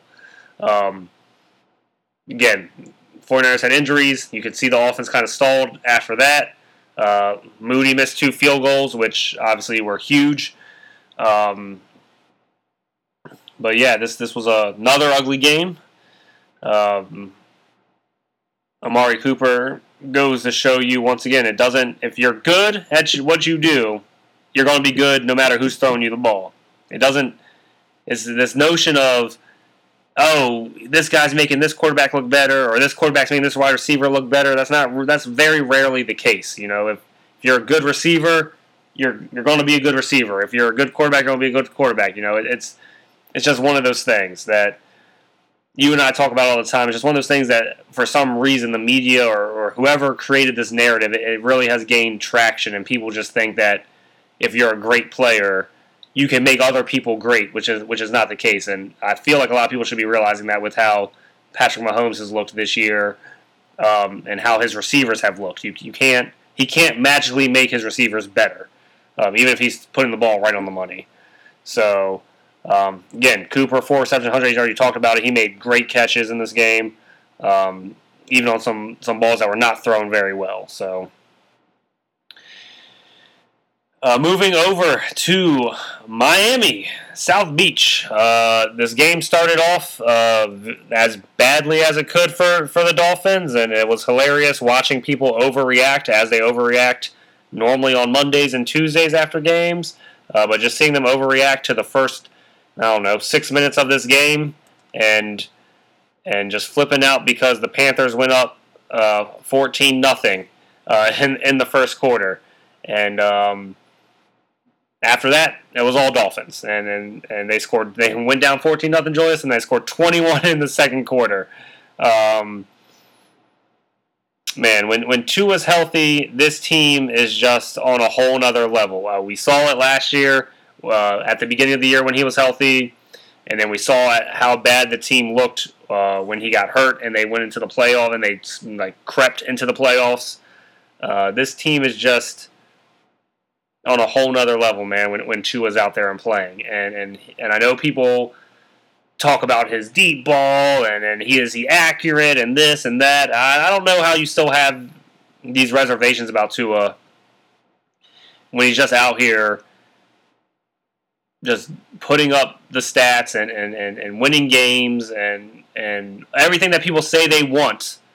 But they only want that if it's the quarterback that looks a certain way or the quarterback that they, they like, right? Like somehow Justin Herbert still gets all the love when Tua has outplayed him the last two years, again, when he's healthy. Um, and I don't want to hear, you know, he has Tyreek Hill because when Tyreek Hill got traded from the Chiefs, I was the only one, to my knowledge, back when we were talking about in the preseason, that I thought Tyree could still have a big season with Tua, and that the Dolphins' offense with him and Jaylen Waddle would be ridiculous. And everybody else was saying Tyreek Hill's going to fall off because he no longer has Patrick Mahomes. So, you know, we heard that narrative, and that's how I was getting Tyreek Hill in the fourth round and third round of my fantasy drafts last year. So, um, and now Tyreek Hill will never win MVP, but he is in the conversation just because of the season he's having. He is on pace to, to break the 2,000 yard receiving record, Julius. He his first six games is what wide receiver twos have an entire season. Sometimes he has 42 catches, 814 yards and six touchdowns. That's that's absurd. But Tua has 14 touchdowns, so I mean it's not even like he's only looking at Tyreek, and that's that's the beautiful thing. Um, he spreads the ball around. He normally makes the correct pass. Now, does he make mistakes? Yes, every quarterback does. Um, but again, when Tua is healthy, man, he just takes this Miami team to a whole nother level, uh, and it's and it's and it's fun to watch. Um, you know, again, our biggest concern uh, for Miami is their defense. And, and again, I know the Panthers are the highest scoring team in the NFC South, but you should not be giving up 21 points to the to the Panthers, and you should not be down 14-0 to start the game. I don't know if this was one of those things where they expected to come in and just and blow this team out and just kind of lost uh, focus for that first quarter, but uh, again, McDaniel got them back on track real quick. Um, you know, I got to give a shout out, man. Raheem Mostert, just once he got healthy, and I, and I knew this was McDaniel's guy when they got him from San Francisco. When Mostert's healthy, man, he his yards per carry and his average is is ridiculous, and and this guy just makes big plays in the run game. Um, so you know, it's just impressive to watch him play because people wrote him off too once he left San Francisco. Uh, and I, again, that was more from injury. So if this team can just stay healthy, uh, they have dangerous players everywhere. Um, I do want to give a shout out to Adam Thielen. Uh, you know, left Minnesota. They didn't want to pay him. They, you know, they thought he was damaged goods, and he did have. You know, he was he had a pretty gruesome injury two years ago, and last year was him kind of recovering from that injury. Uh, even in an offense that has had Andy Dalton, Bryce Young, uh, hasn't been very good. Adam Thielen is having a resurgent year. Um, he had 11 catches in this game for 115 yards and a touchdown. Uh, he is having a really, really good year in an offense where not much else is happening. So uh, I just want to give a shout out to Adam Thielen. Uh, we see you out there making plays. Um, you know, we were we were high on this Panthers defense, Julius. Uh, I thought they would win them a couple more games, but I mean, when you run into the Dolphins, it, it's never it's never a fun game, right? To, to play as a defense, but you know, I thought this defense would be a little bit better than what they've been, uh, and they've given up 186 points through six games, so not great. Obviously, it's not fun to play defense when your offense isn't good. Just ask the Giants. Um, but uh, you know, I just thought they would be a little bit better than what they were. Um, and and the Panthers, you know, zero and six, traded away their first round pick, so tanking this year is not a good thing. Um, but it looks like it's going to be a really long season for Panthers fans. Um, and besides Thielen, there haven't been many bright spots for this team. You know, Luvu, that's our guy. He he still makes plays on the defensive end. Um, you know, Brian Burns is normally getting after the quarterback. He only had one quarterback hit in this game, so some of the guys we like um, just not really didn't make an impact in this game. Um, so that stinks to see, but uh, you know, Miami is is one of the best teams in the NFL. Like I said, it all depends on their health when it gets further into the season, but hopefully Tua can have a full healthy season because I think this team is going to be a fun team to watch the rest of the rest of the year and the rest of the way out. So, in the second play of this game, Bradley Chubb got a sack. And in the fourth quarter, Bradley Chubb got another sack. There are reports and rumors that after the game, Bradley Chubb was quoted as saying, I heard Patrick comments on the Two Guys Four Balls podcast, and I took them personally. Wanted Bradley Chubb to show up. He showed up in this game. Granted, against a winless Panthers team, but you got to start somewhere. So it was good to see Chubb make his presence felt, and I know the Dolphins want to see that. Uh, Christian Wilkins also had a couple of sacks in this game, so once again, this is another game where Bryce Young is under siege, even after a good start, even after going up 14 nothing early, even after hitting Adam Thielen for a touchdown to go up 14 0 right at the end of the first quarter. And of course, Adam Thielen beat Kader Kohou because who doesn't? Now, this one looked a little more like a miscommunication, but um, again, if I'm, if I'm the Dolphins, I'm concerned about Kader Kohou, and I, I need Jalen Ramsey back as soon as he can get back. You don't want to rush him back too soon because he needs to be right when he gets back. But you can't have when you're going against better teams than the Panthers or the Giants or somebody like that. You just you can't have Kader Kohou out there. If you don't believe me, just go and watch him play against Buffalo. Miami's offense had an uncharacteristic start in this game. Back to back three and outs. And not just back to back three and outs.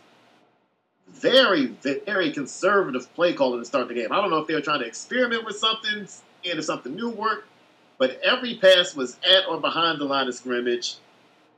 They even had a play on third and inches where they lined up in a quarterback sneak formation. Tua took the snap, literally turned around and threw a backwards pass that went over Mostert's head and out of bounds. I mean, it looked like a terrible Madden play. And by the way, folks, that counts as a fumble on Tagovailoa stats. And when you look at the stats in this game and you see a fumble under Tagovailoa, it was because it was a backwards pass on a called play. He didn't actually get the ball knocked out of his hands. Just providing context because there are some people who just look at quarterback fumbles and don't look at the context. So just giving you an example there. But uh, once uh, once Miami got going, once they got out of whatever they were doing to start the game, then the game started to look the way you expected it to. Uh, we saw another another moment for, for Patrick in this game. Uh, second quarter, Panthers are up 14-7. They've got the ball around midfield. It's fourth and seven, so it's not a short fourth down play.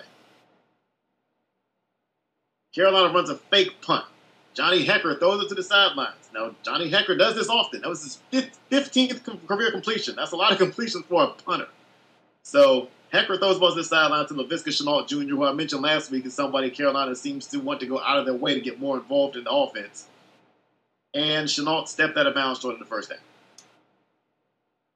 That's 0-6 football in a nutshell. Why are we going for that fourth down at midfield? And again, it's not fourth and one or fourth and two. It's, it's fourth and more than you should go for. and they, they complete the pass and still come up short. But again, that's the kind of stuff bad teams do. Uh, three plays later, the Dolphins scored, tied the game up, and they never looked back.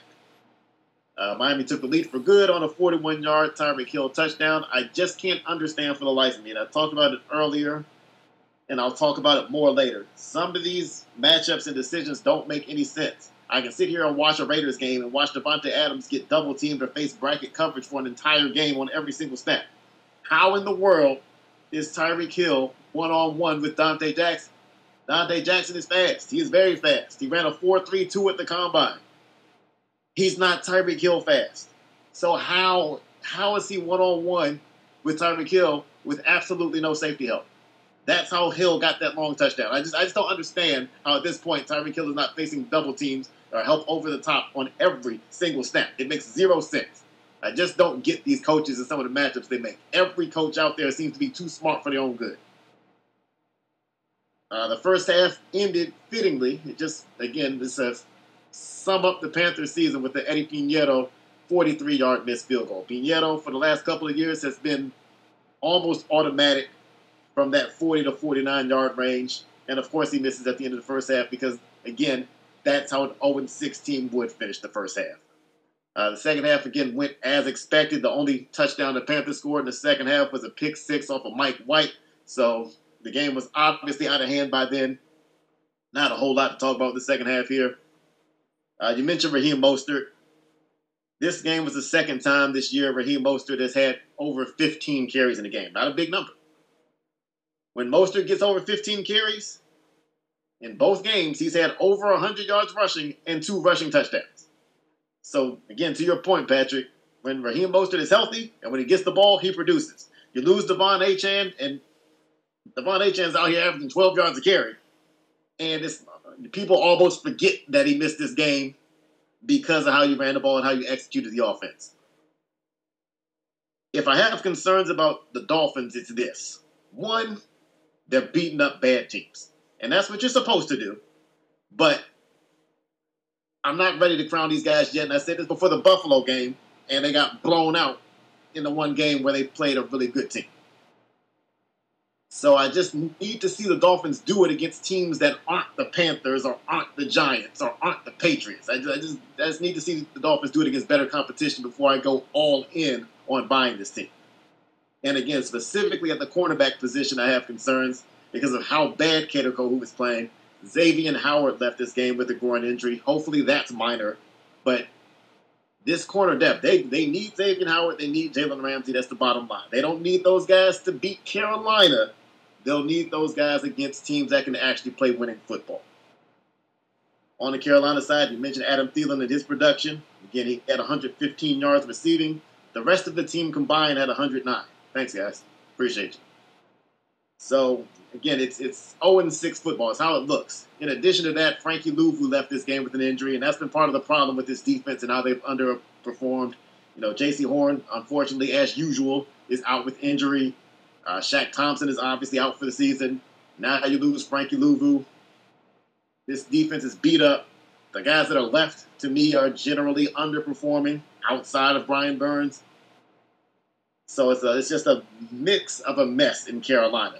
The one, I guess, good thing, there's two good things for Carolina. One, they're going into a bye week, and they need about five bye weeks, but you get one. The other good news for Carolina, maybe, is that Frank Reich is giving up play calling duties. So whatever you were doing for the first six games, all it did is get Bryce Young beat up, and had me saying that Bryce Young probably shouldn't even be out there until they figure some of this stuff out. So now the offensive coordinator will actually get a chance to coordinate the offense. That's Thomas Brown. I don't know what his offense is going to look like.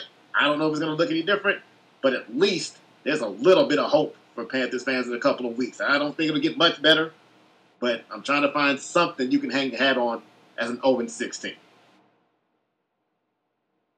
Moving on to the Sunshine State, where Sunshine, Trevor Lawrence leads the Jacksonville Jaguars to a 37 to 20 win over the Indianapolis Colts. And you know, here's here's a couple of things that Patrick will like. Uh, first drive of the game, the Colts have fourth and one at the Jacksonville 43 yard line. They go for it. They get it. And they get a field goal. Jacksonville, their opening drive, they have a fourth and one at their own 45. They go for it. They get it. Travis Etienne Jr. picked up way more than a yard. So both these teams, early fourth down situations, they both go for it. They both get it. Analytics win. First drive of the game for Jacksonville, outside of that fourth down conversion, Trevor Lawrence was able to use his hard count to get a couple of offsides penalties. One on DeForest Buckner, one on Dayo Odeyingbo. That helped them score the touchdown. So the Colts defensive line just not playing disciplined football to start the game. And in a game where you're going into it on the road division game with the backup quarterback. You don't need to help the other team out. The Colts defense, again, the defensive line did that on the opening drive, and because of that, they faced an early deficit. Uh, Josh Allen, who was the best Josh Allen in the league this weekend, he got a sack and forced fumble early in this game. That's his seventh sack of the season, second forced fumble. So he's, he's having a really hot start to the season. That led to another Travis Etienne touchdown. Etienne scored the first touchdown as well. Uh, looked like the Colts were going to hop back, get back in the game. They had a drive going. Minshew throws his first interception of the game. That was to Andre Cisco, most important position in sports, play football, playmaking safety. That threat gets killed by Andre Cisco. Jacksonville gets the ball there, responds with another touchdown drive. At this point, it's 21 to 3, and you're not coming back with that backup quarterback down 21 3. Uh, Rayshawn Jenkins later in the game added another interception, so that's your other safety. Again, most important position in football, playmaking safety, making multiple plays to help put this game out of reach uh, the issue with the Colts, and you know, this game was not very competitive at all. I venture to say it wasn't even as competitive as this score indicates. You have Jonathan Taylor, who you just paid, and again, I'm happy for Jonathan Taylor. I'm glad to see a running back get paid. I want to see more running backs get paid. That said, in this game, Jonathan Taylor and Zach Moss, and Moss has been great this year filling in for Taylor. Those two running backs combined for 15 carries for 40 yards. Now, you know You've got Gardner Minshew in the game. You can't rely on Anthony Richardson and his dynamic playmaking that anymore. Instead, you got Gardner Minshew and his four turnovers, it really should have been five turnovers, but uh, uh, one of the interceptions that Minshew threw was uh, nullified by a Travon Walker offsides penalty. Otherwise, it would have been a five turnover, four interception day for Minshew. You need to be able to run the ball. And I've, I've said this that they're going to have to count on these two and it's not all their fault. The Jacksonville defensive line just beat up the Colts offensive line in this game for the most part. So there's that. But the Colts are going to have to find a running game. The Colts are going to have to be effective running the ball against everybody because you're not getting Anthony Richardson back anytime soon. You're probably not getting him back this year, according to the owner. So I'm going to go ahead and take his word. So you're going to have to figure out a way because Gardner Minshew the second. Now I remember when Minshew Mania was a thing. Jacksonville remembers when Minshew Mania was a thing. Minshew's return to Jacksonville, it looked like he was still playing for the Jaguars with the way he was throwing the football. But Gardner Minshew did have 329 yards passing in this game. Again, most overrated stat in football passing yards. 329 passing yards, and you're the reason they lost. Again, another first in this game, a couple of firsts in this game for the Colts. So we got some good firsts for Indianapolis. Julius Brents, most people call him Juju. Uh, Julius is too good of a name to waste, so I'm gonna call him Julius. Julius Brents. They're a rookie second round pick. He got his first career interception in this game. Josh Downs, who I mentioned last week, is somebody who's getting more involved in the offense. He's their rookie third round pick. He scored his first touchdown. So you got that going for you if the if you're the Colts. But everything else from this game is a uh, concern. And again, if you're performing like this on offense, good luck dealing with Cleveland's defense next week. As for the Jaguars, on the positive side, you got Evan Engram. He had a, a highlight catch in this game, a one-handed catch on the sidelines. Definitely his best play of the day. And somewhat quietly, Evan Engram is actually tied with Travis Kelce and TJ Hockenson for most receptions by a tight end this year. So that just lets you know how much they're involving him in the offense. And all of a sudden, that uh, decision to keep Evan Engram looks better and better each week for Jacksonville. On the downside for the Jaguars, Trevor Lawrence had a bit of a knee injury in this game. We don't know what his status is. Keep in mind, the Jaguars play on Thursday, so there's not much time to heal. Uh, Brandon Scherff left this game with an ankle injury. Keep in mind, Walker Little is already out hurt, so now both of your starting guards have injuries, so the interior of that offensive line is something to keep an eye on. And uh, Tyson Campbell also hurt in this game with a hamstring, and with a hamstring injury, there's pretty much no way that's going to heal by Thursday, so he's going to be out. So the Jaguars are beat up on a short week. You don't like that. This is part of why we don't like Thursday night football because we don't like these beat up guys not getting a full complement of days to recover. So uh, the Jaguars do win this game, win this game fairly easy, put themselves in great uh, position as far as the division goes. But Thursday looms large based on what the injury report was after this game. yeah, this is a perfect example of how, you know, if you didn't watch this game, you're 37 to 20. You're, oh, Trevor Lawrence must have had a beast game. Trevor Lawrence must have did that, did this.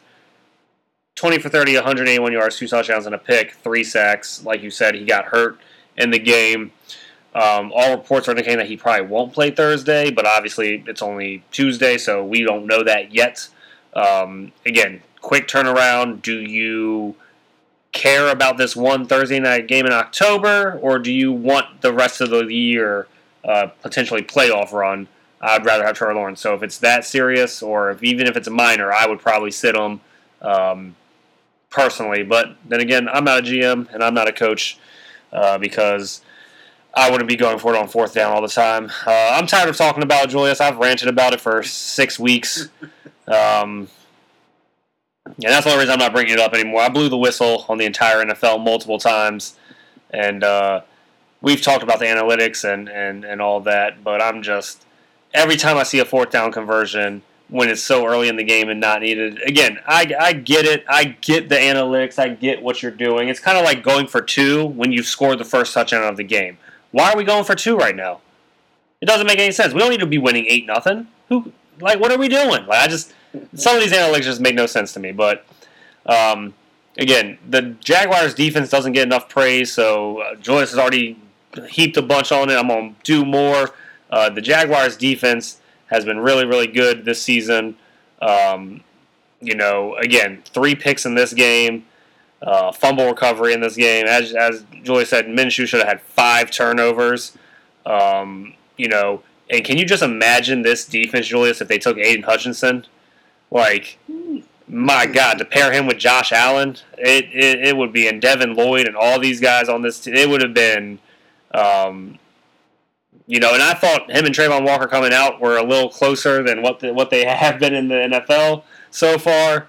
Uh, but Hutchinson has proven that he's just he he was the number one pick in that draft. I mean, his It's different breed. it, yeah, just different. Yeah, it, it's it's it's impressive. Um, just what he can do, and we talked about the one-handed interception and all. Like, it's just impressive. Um, so anyway, yeah, the, um, our, we were big on uh, Devin Lloyd and Josh Allen and all these guys, um, and then the defense is just balling. And um, you know, I just want to give them a shout out because again, uh, for some reason, all wins fall on the quarterback, and then all losses is everyone else's fault.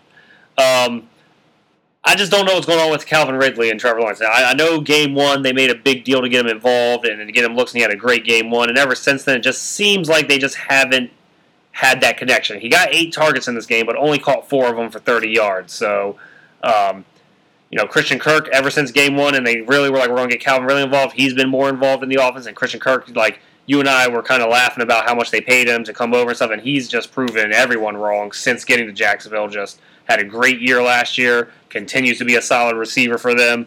Uh, seems to always make a big catch when they need it.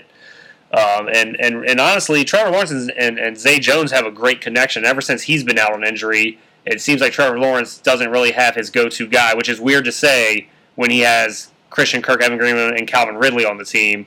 But if you if you noticed, and I don't know if anyone else has noted this, noticed this, but um, he's real comfortable throwing to Zay Jones, and he throws.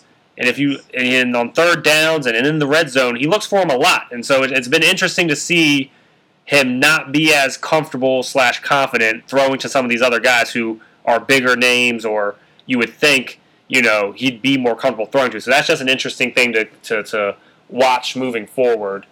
Um, and moving over to the Colts, this game is a perfect example of what Julius and I, you know, talk about and been talking about since we started this podcast. Gardner Minshew is a backup quarterback. Why is he throwing it 55 times in this game? And I under, I, I get it, Julius, I get it. I, I don't want to sit here and act like I don't understand. You're down 21-6 at half.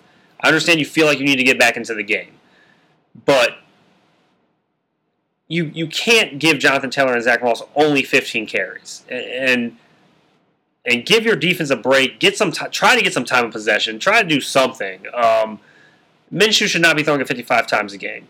Also, when Anthony Richardson is in the game, they're not doing 55 pass attempts. So it just it infuriates me when you see coaches give quote unquote a guy who has a better arm, or which we know that's not true because Anthony Richardson is a physical freak. But I'm just saying, guy who can my our favorite quote, Julius, can read defenses. Such a stupid thing. Mhm. Such a stupid fucking quote. I'm sorry. Such a dumb. Such, it's so dumb. Um, like, why is he getting 55 pass attempts? Like, like there's a reason he wasn't drafted in the first round. Not saying that all first round quarterbacks are good. I'm just saying there's a reason he wasn't that great in college. There's a reason he hasn't been a starter every stop that he's been in.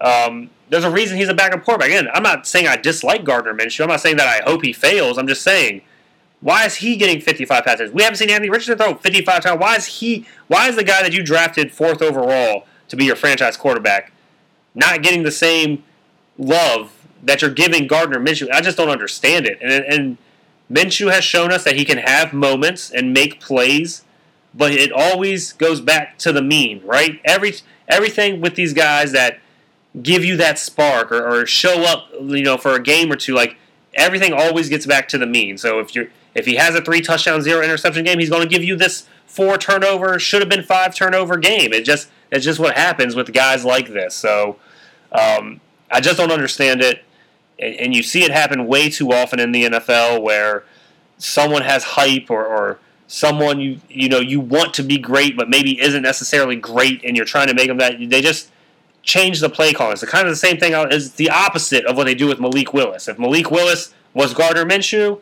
maybe he would have thrown it 55 times last year when he got into the game. But because he's Malik Willis and looks like Malik Willis, and he has all these random things that come out of the combine against his name, he he's told to hand it off to Derrick Henry 75 times in a game and throw it three times. So I just it's infuriating for me to watch, um, and I'm just not a fan of why that's the case. And again, I understand the game kind of dictated him throwing more, but again, 21-6 at halftime doesn't mean you're down 42 to 6 at halftime. So let's not act like the game was necessarily over, you know, coming out of, of half. Um, moving on to the Saints and the Houston Texans, man. The Houston Texans just keep on fighting and they get another win heading into their bye week at 3 and 3. I don't think the Texans could have had a better start in mind for themselves. Um, unfortunately, as you talked about first, CJ Stroud, first interception um, thrown in this game. Unfortunately, that was a cool streak for him to have, especially with the stigma around Ohio State quarterbacks. Um, hilariously, in this game, Julius, Derek Carr threw it 50 times for 353 yards. His his best quote unquote statistical game this year, and they still lose. So um, again, Derek Carr can throw for 140. Everyone says that the reason he lo- he loses, he can throw for 353 yards, and guess what? They still lose, and that's what we talk about. Y'all can look at stats. Y'all can fall in love with stats.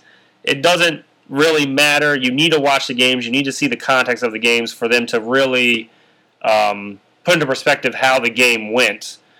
And and again, it just it. Yes, can you put up a lot? I mean, don't get me wrong. Their kicker missed two field goals. Could have changed, you know, the dynamic of this game. Put a little bit more pressure on the Texans, but hey, again, this was a 17-10 game at half, and they scored six points in the second half combined. Once again, Julius, just terrible second halves of games all around the league this this week. Um, and yeah, so I'm happy that Chris Olave has shown back up uh, in, in two weeks of just bad outings for him, and, and so for him to to show back up this week, uh, ten targets, seven catches. That I like. That's what I like to see. Uh, Rashid Shaheed has really been the touchdown guy for for Derek Carr, and they've been on pretty big plays. Um, so that that's been nice to see. Uh, Taysom Hill randomly got eight targets in this game. Um, you know, that's you, you you you. I know he's listed as a tight end, but you normally see him running the ball. Um, you don't really see him getting eight targets. That's that's a that was a little interesting for me uh, to see that. Um, but in a game where we knew that you know Tank was injured and and Nico Collins was going to be the main receiver, to see Houston not really have a great offensive outing and to win a game this kind of like gritty, grinded out game that's, that's huge for them. Again, three and three going into the break, one game out of first for the division. Um, their defense has been just really, really good. The least amount of points given up in that in that division for them. Um, You know, you love to see that for DeMeco Ryans. I remember everyone was celebrating his first win as a head coach, and they probably thought that was going to be like the only win of the season for them. And, and now they're three and three, and right in the thick of, of again through six weeks and going into the bye week, you're in the thick of a playoff hunt for your division. You, you can't ask for more for a team that is literally in full rebuild mode. Took two first round picks, and by that I mean the second and third pick of the draft, and traded away the, their first round pick for next year. So, you know, really trying to build this thing up, and and just to see see them, you know, at 500, six games in is, is really impressive. There's other teams that have zero wins or one win that we thought would be a lot better than what they are. Uh, so again, competent coaching, knowing who you are, um, and and just making good coaching decisions can win you games. Also, playing bad teams can help you win games. So again, CJ Stroud went 13 for 27 in this game. Julius just not a good look for him all around, but still threw two touchdowns. Again, threw his first pick. But um, you know, a win's a win. It wasn't a pretty win. Uh, they got the points they needed to get, but uh, it, it, just an ugly second half again in, in football. And um, I, I, really don't know what's going on. But this this was a weird week in the NFL this week, Julius. And then this game and a lot of games just had really ugly second halves uh, to them. And so again, twenty to thirteen. Uh, we talked about 17 points won't win you a lot of games. If, if, if, this would have been the same score that the Bengals beat the Seahawks with if they only had 17 points. So just a ugly game all around. And again, Carr threw for his highest passing yards in the season, and they still lose. So damned if you do, damned if you don't. Again, a couple of themes from the other game is bleeding into this game. One, like you said, just offensive struggles or offensive lack of continuity. You just saw it all all weekend. Uh, you know, earlier in the season, Patrick, you were talking about how uh, the preseason extends into the season. Now we're, we're six weeks in, and his offenses still look like they're in preseason mode. At, at some point, uh, we just have to say this might just be how it is for this season for whatever reason. Um, but in on a weekend where there was a lot of firsts, there was another first, like you said, C.J. Stroud, first career interception thrown. Uh, the distinction of being the first player to get an interception off of C.J. Stroud that goes to Zach Baun, who in turn fumbled on the return. Good play by Nico Collins to get in there, get a hand in there, knock the ball out. But it's just funny to me that uh, C.J. Stroud, after all this time, his first career interception really doesn't even end up equating to a turnover because you get the ball right back and you get a first down to boot. So after that fumble, Coleridge Stroud, the fourth, that was able to capitalize uh, and get a touchdown pass to Dalton Schultz, a nice high jump ball, let him go up and get it. And you know that's that's the kind of thing you want to see from a rookie. Overall, you know, like you said, the, the, the game wasn't great, the stat line wasn't great, but okay, I made a mistake. I got that first interception out of that out of the way. Now let's go get a touchdown. So I like that mental makeup from Stroud, and that that's going to be a big deal for him and his development. Uh, yeah, Derek Carr. He had a situation in this game where he nearly threw a pick six to Steven Nelson. The ball just bounced short of Nelson.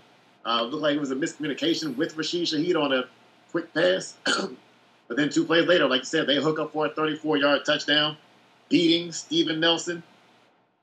Uh, then later in the game, Shaheed goes deep uh, Derek Carr underthrows the ball, but Shaheed comes back to the ball and out leaps Steven Nelson for the ball. So winning the contested catch situation, Shaheed is the big play guy in this offense, and it, it's not even close. I mean, Michael Thomas, we know he's a short to intermediate guy. Olave can get deep here and there, but he's more of an intermediate guy. Shaheed is the explosive weapon for this team. In almost every game, he's going to give you at least one big catch. So it's not a surprise to see him have a couple of catches in this game and average 40 yards a catch. He can do that for your offense. Uh, again, uh, C.J. Stroud again back to him and what he did for this team. He had a big uh, touchdown pass on the third and goal situation of Robert Woods. So again, it's like the situations that Stroud is coming through in early in his career. It's not every single time, uh, but it's often enough where you can say, okay, this guy looks like he's got some promise to him. Uh, the, the, Saints did come back and get a field goal to end the first half, so they were able to bring the game back within one score. This was another one of those games. The Texans did not score in the last 22 minutes of this game and still managed to hold on to win this game. Uh, you mentioned Blake Grupe, a couple of misses he had. You know, one was a 52 yarder. I'm not going to hold that too much against him, but he missed a 29 yard field goal in the fourth quarter. And I, I just don't know how you do that, especially indoors. So it's not like you can blame the wind or rain like Jake Moody could. I, I, don't know how you miss a 29 yard field goal in perfect condition. So uh, that's something that has to get cleaned up for the Saints for sure. When you look at how, how the Saints ended this game, yes, the two missed field goals affected the end of the game, but the last couple of possessions for the Saints, when you need it most, when you need Derek Carr to show you who he is and come through the most, last two possessions for the Saints, a turnover on downs and an interception. Now, the fourth down play, again, as a Raiders fan, I've watched Carr do this all the time. Saints fans aren't getting it yet, but I'm telling you, this is who he is. Fourth down, he throws a pass that's caught behind the line of scrimmage by Alvin Kamara and Kamara comes up short on the fourth down. Throw the ball four yards. Derek Carr is more than capable of making that throw. But there's, there's certain moments in games where he just gets too conservative. The interception, not completely on him. His arm was hit as he was trying to make a desperation throw. Again, it's fourth and a lot at this point, and you, you can't throw the ball away. So you have to try to make a play. Uh, Steven Nelson, who again got beaten, burned by Rashid Shaheed all game. Uh, he was on Michael Thomas for the last play, last meaningful play, and intercepted the ball. It was fourth down, so he probably shouldn't have intercepted the ball because he was right at the goal line. It forced the Texans to have to run a quarterback sneak on the last play instead of just kneeling the ball because they were too close to the goal line. So maybe knock that one down. But I understand the need for Steven Nelson to try to redeem himself with that pick, given how the rest of his game went. Uh, you, you mentioned Derek Carr in the passing yards. Again, the most overrated stat in football. I don't care that you got 350 yards. It resulted in 13 points. So what do those yards really even mean? Taysom Hill, you talked about him. He had seven receptions in this game. I have no idea why, uh, considering that the Texans, I mean, excuse me, that the Saints are at full strength as far as their offensive skill positions go. So I don't know why a guy who never caught more than three passes in a game in his career all of a sudden had seven in this game. A little weird. Some of that comes with the high volume of passes the Saints had in this game, but yeah, it's just a little, little odd that Taysom Hill had seven receptions in this game. I don't expect to see that continue, but he did have it. Uh, I talked about how the Saints played the Jaguars on Thursday, and the Jaguars have a lot of injuries going into that game. The Saints have some injury concerns as well. Uh, Ryan Ramczyk is in the concussion protocols, and so it's highly doubtful that your starting left tackle clears concussion protocol in time for a Thursday game. Again, part of why we don't love Thursday night football. Uh, James Hurst uh, had a foot issue after somebody rolled into the back of his leg. So you're talking about a team that could be without both starting offensive tackles. And we just talked about how hot the Jaguars' defensive line has been, led by Josh Allen.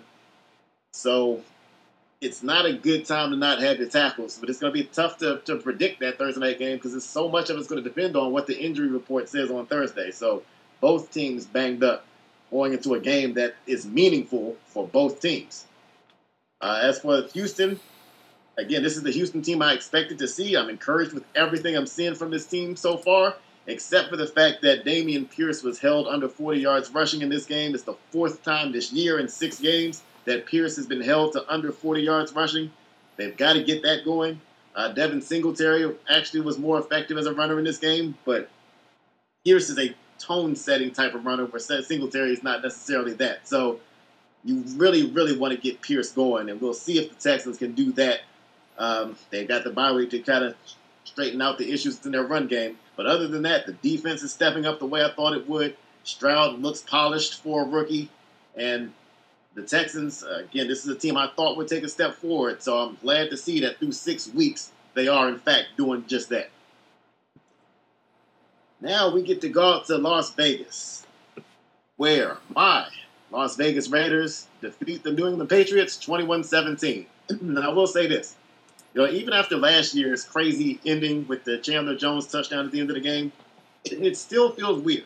Even in a year where New England's 1 and 5 to see the Raiders beating the Patriots. I will take it. Wait a long time for it. Still feels weird, especially in a game where the Raiders really didn't play well. if I'm being totally honest, take the fandom aside. Raiders did not play well in this game. It's just that the Patriots played a little bit worse. Again, I'll take it. Good thing for the Raiders. Within the first six plays of the game, Michael Mayer had three catches for 35 yards. I've been begging. I've been talking about how Sam LaPorta has gone to Detroit and had instant impact on the offense. We drafted tight end in the same spot. Let's get him involved in the offense. So seeing him get three receptions for 35 yards right within the first six plays of the game, that was what I wanted to see. Mayer finished the game five catches for 75 yards. He's capable. Again, LaPorta may be the better passing weapon, but Mayer can catch the ball. So let's get him involved in the offense. Now, the Raiders had a very, very long opening drive. Plenty of opportunities to get the ball in the end zone. They settled for a field goal. Even with that field goal, the Patriots were called for a leverage penalty, so you got a fresh set of downs, and you still had to kick another field goal in that drive. So that was frustrating to see that opening drive. It should have been a touchdown. But uh, that was a theme throughout the game, been a theme throughout the season. The Raiders keep getting close, but can't get the ball in the end zone for the most part. Um, there was an opportunity in the, or approaching the red zone where the Raiders had a chance to score. Uh, Davante Adams was led right into Jabril Peppers from a Jimmy Garoppolo pass. He got hammered. Ball gets knocked up in the air. Uh, Jahlani Tavai comes down with the interception, and Tavai did redeem himself because earlier on that drive, he had a personal foul. So he was able to make up for that by getting that interception and uh, stopping a scoring opportunity for the Raiders. Uh, the Raiders finally, finally in the second quarter were able to break through for one touchdown, ironically to Jakobi Meyers. Uh, Meyers able to score a touchdown against the Patriots, the same team where he could never uh, score a touchdown for. We, we know Meyers, start, Meyers started off his career with, I think it was like 130 receptions with New England before he had his first touchdown. So it's ironic that after all that waiting in New England for one touchdown, he's able to get one against the Patriots his first time facing them.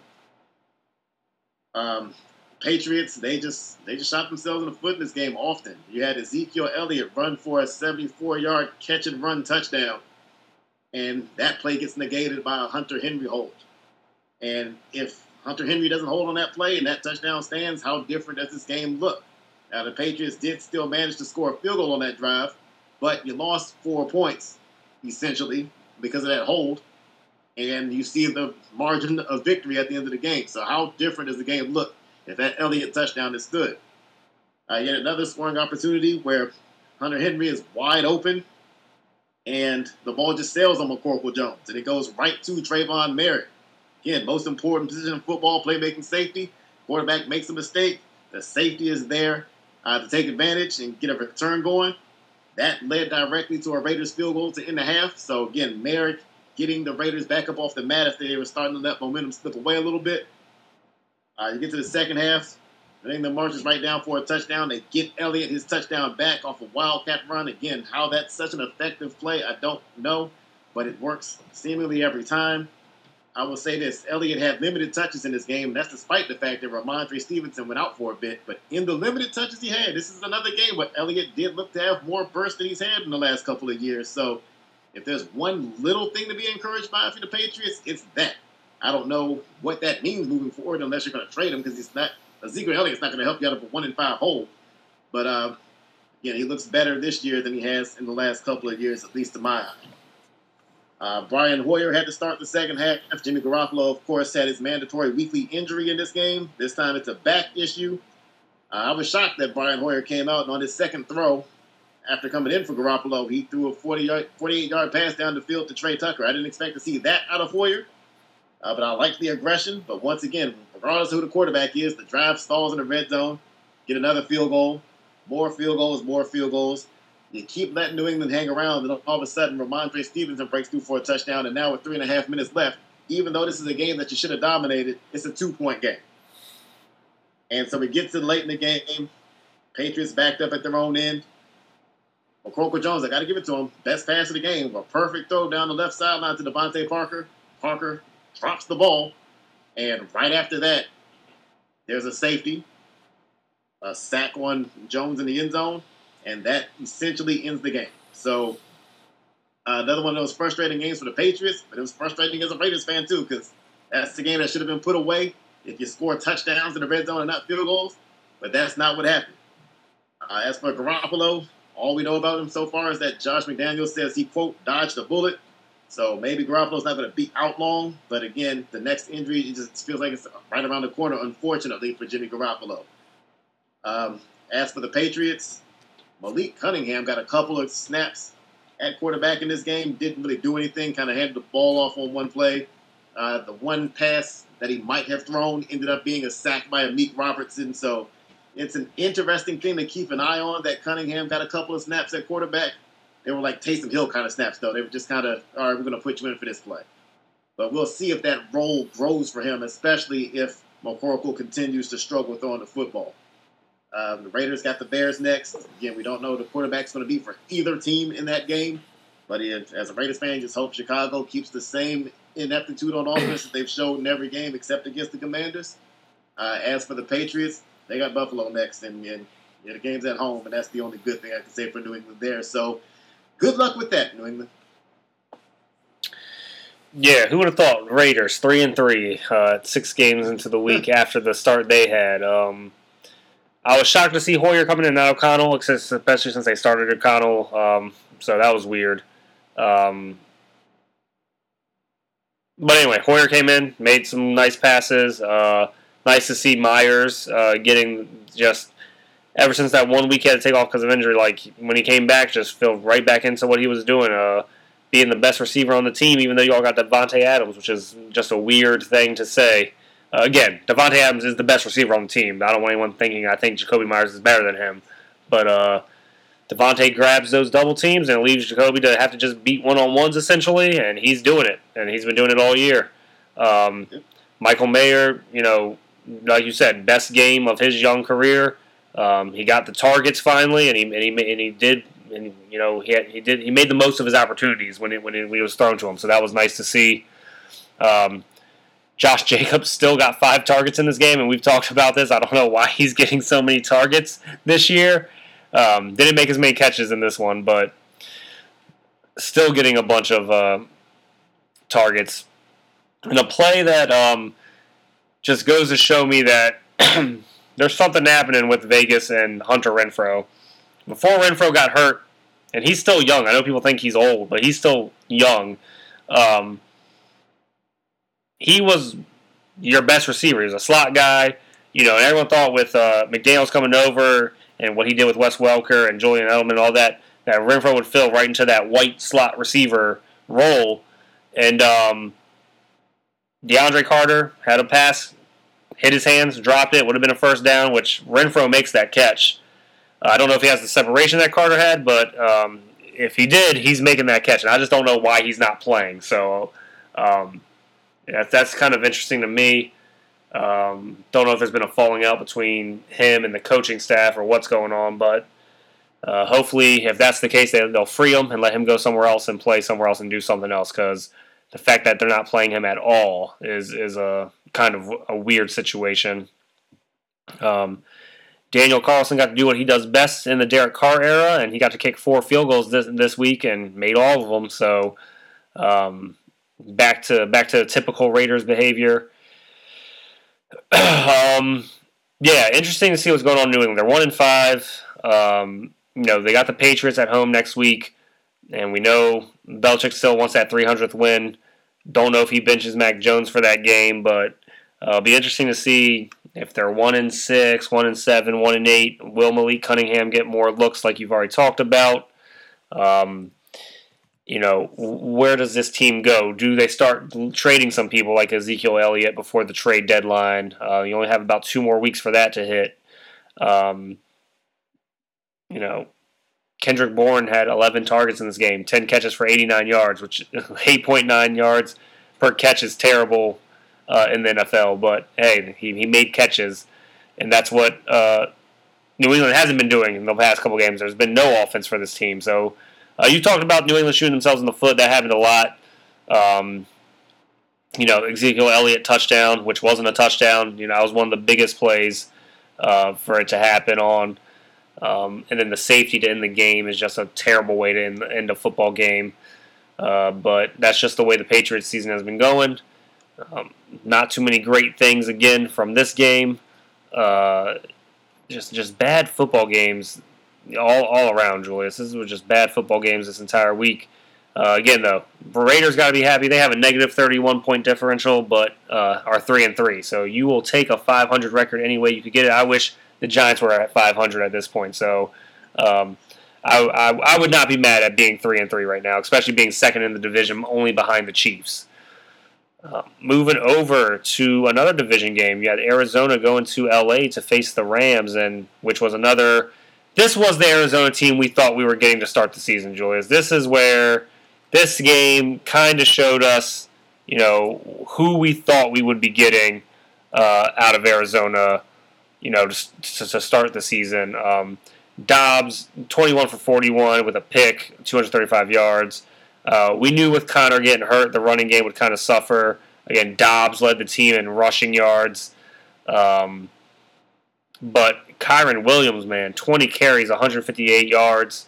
Uh, in a game where Stafford didn't have to do much, uh, Cooper Kupp proved why he is the triple crown receiver, uh, why he is still not to be forgotten. And when people are naming best receivers in the league, uh, second game back, seven catches, 148 yards, and a touchdown.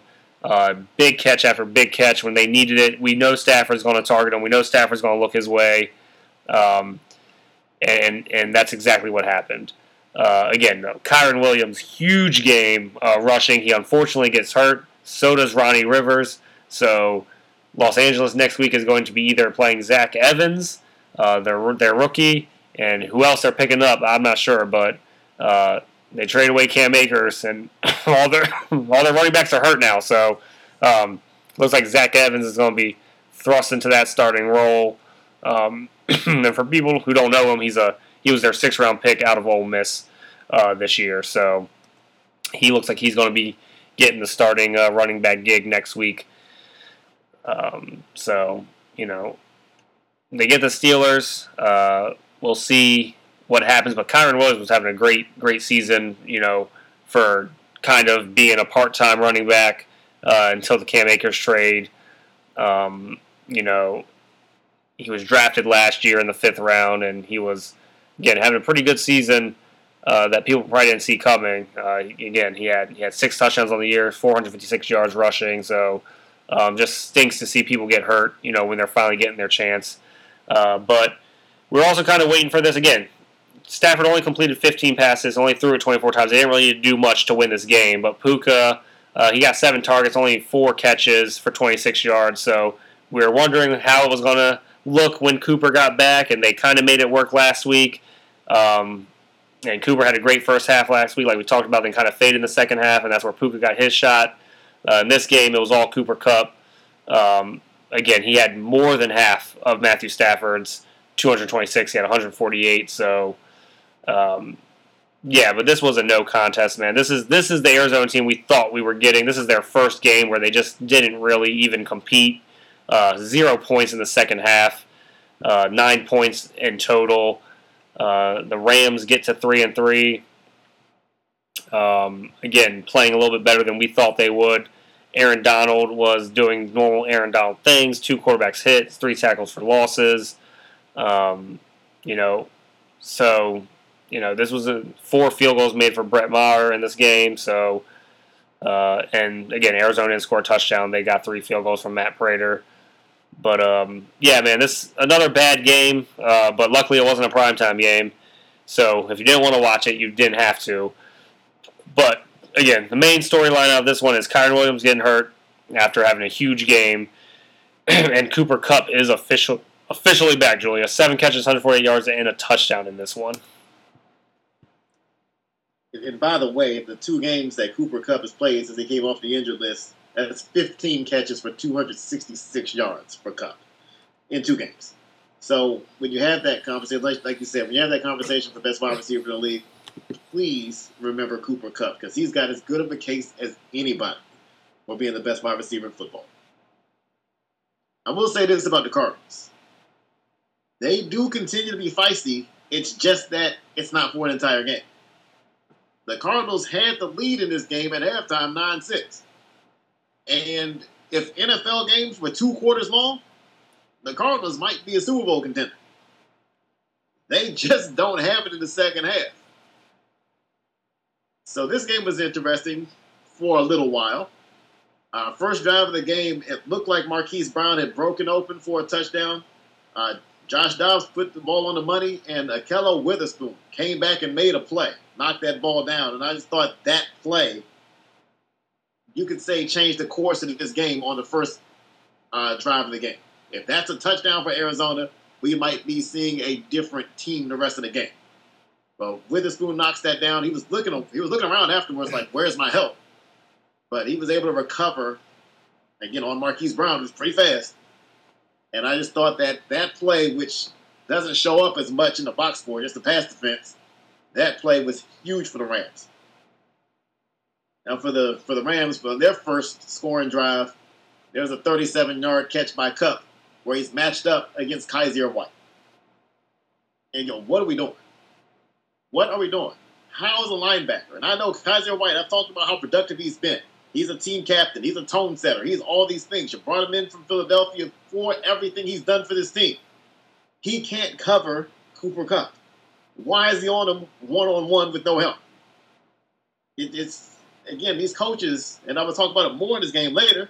These coaches, I don't know what they're doing. Uh, the, the Cardinals, they were able to get a field goal off of an Austin Trammell fumbled punt return. And Trammell, he got lit up on the play. He got hit low and then power driven into the ground by a second guy. So uh, it was a rough looking play for him, but fortunately, Trammell did get up because it looked like he went head first into the ground. So uh, you're concerned for a second, but that fumble set up in the Arizona Cardinals field goal. Again, with a situation like that, you'd like to score a touchdown in that scenario, but they had to settle for a field goal. But again, the Cardinals played a strong half of football uh, outside of, again, having random guys on Cooper Kupp. So at the end of the first half, uh, Kupp had a long catch that sets up a field goal. And then in the first possession in the second half, Cooper Kupp scores a touchdown. Both of those plays happened against Kei'Trel Clark one on one. Kei'Trel Clark is a rookie six round pick who has struggled throughout the season. Why is he one on one with Cooper Kupp? I just don't understand what these coaches are doing. And again, as a Raiders fan, I watched Davante Adams get double teamed every play, every game. It seems like, and yet again, Tyreek Hill's going one on one by himself. Uh, Cooper Kupp is going one on one against rookies and linebackers. It makes no sense as to what these teams are doing. So Cooper Kupp had a big game in large part because he's Cooper Kupp, and that's what he does. But the Cardinals certainly aided in his big game with who they were matching up against Kupp. Uh, so even with all of this going on, Arizona started the fourth quarter in the red zone with a chance to tie the game. So this is what I'm saying. This game is competitive through three quarters. The final score stinks, but but the Cardinals hung in there for three quarters. But in that red zone possession, Josh Dobbs throws a pass behind Zach Ertz. It gets intercepted by Christian Rozeboom. And that is the first career interception for him. So again, everybody's just eating for the first time or, having some type of first in their career this weekend. So congratulations to Christian Rozeboom for his first interception. Uh, speaking of first, there was another first in the fourth quarter. Byron Young a rookie pass rusher for the Rams. He got his first career forced fumble to create another turnover. So uh, Josh Dobbs got a little loose with the football in the fourth quarter, and again, that helped put the game away and made the score look worse than what it was. But for three quarters, the Cardinals hung in there uh, with their defense stepping up outside of the terrible Cooper Kupp matchups. Then we get to Kyren Williams. You talked about the big game he had 158 rushing yards, 154 four of those yards came in the second half. Kyren Williams did nothing in the first half of this game and still ended up with 158 yards. Uh, the Cardinals, they, they just had no answer for him. You could see them wearing down as the game went on. You could see on the touchdown run where Kyren Williams finished strong at the goal line, landed on top of a defender, was able to squeeze the ball over the goal line. Kyren Williams really came at them in the second half of this game. So, like you said, it's unfortunate to see that he got hurt in this game uh, because he was he was doing basically historic level things in the second half of this game. Um, again, I have to talk about one thing I don't like seeing. I don't like seeing quarterbacks leading your team in rushing. And we know that the Cardinals are without James Conner, and again, he's their offensive tone setter. He's the guy that brings the physical presence to an offense that has a lot of undersized, fast guys. Without James Conner, your leading rusher was Josh Dobbs with 47 yards. 24 of those came on one run on the first possession of the game. So while you have Kyren Williams out here tearing you up in the second half in the run game, the Cardinals can't run the ball at all outside of their quarterback. That's a recipe for disaster more often than not. So the Cardinals, the first half goats, they go to Seattle next week. Again, Who knows? The Cardinals might be up at halftime in that game, but they're not going to win. Uh, the Rams, they get the Steelers coming off from a bye. Again, who knows what their running back situation is. Uh, that's going to be an interesting game in LA. I'm looking forward to seeing that one, kind of a matchup with two teams where you don't know what they look like week to week, but both teams can be really good on the defensive end. So I'm looking forward to seeing hopefully a physical matchup there. Getting to another surprising result this weekend, another bit of a strange result this weekend. The New York Jets knocked the Eagles out of the ranks of the unbeaten with a 20 to 14 win. And just like I talked about with the San Francisco Cleveland game, you're looking at the injury report for this game. You're looking at who's missing for the Jets. Ahmad Gardner is out. DJ Reed is out. So you're out your top two corners. We already know Alijah Vera-Tucker is out and on the injured list with an Achilles. So a beat up offensive line that wasn't good when fully healthy. A secondary that's beat up, going against one of the best wide receiver duos in the league. And again, a beat up offensive line going up against one of the deeper defensive lines in the league. All of that screams mismatch. And yet, we see how this game played out. So Philadelphia, probably not in their best interest, came out throwing the ball. And you're not too shocked to see that because, again, the Jets are without their starting two corners. But a lot of the passes went to D'Andre Swift. So you started out throwing the ball, but not really attacking the corners. I thought that was a, a strange approach to the game. So D'Andre Swift comes away from this game with a season high in receptions and targets. I, again, not sure what's up with that. Why Swift drew 10 targets, but uh, that was the approach that the Eagles had in this game. Um, scoring drives to start the game for the Eagles. A 19 play drive. You don't see too many of those. Uh, Jalen Hurts runs the ball in, again, running through traffic to get the ball in, going through contact. He barely got the ball into the end zone. I had to see the replay from about 12 different angles before I accepted that it was even a touchdown. Uh, but it gave the Eagles a lead. And again, just like in the 49ers game, you, you watch that first drive, you see them go down the field and score a touchdown right away, and you're thinking, okay, this is easy money. But then the turnovers start. Now, the first interception that Jalen Hurts threw, it was a good pass. It was what it's supposed to do. It was a dump off to Dallas Goedert. It was a good play, but Jermaine Johnson the second came in, knocked the ball out of Goedert's hands, and Quinnen Williams, who again got to give him credit because he pursued the play. Had he just gave up after rushing the passer, he wouldn't have been there. But he pursued the play, and as a result, he was in position to go intercept the ball off a deflection. A lot of people talking about oh, Jalen Hurts had three interceptions. He had three interceptions, but that first one is kind of a, a fluke play, kind of a brilliant play by the defense. But it wasn't a bad throw or a bad decision. Uh, the Giants weren't able to capitalize on, on that though because they go for a fourth and five, and on fourth and five they complete a four-yard pass on the sideline. That won't work. So I'd like to see the Jets call a better play if they are going to in fact go for a fourth and five in the first quarter.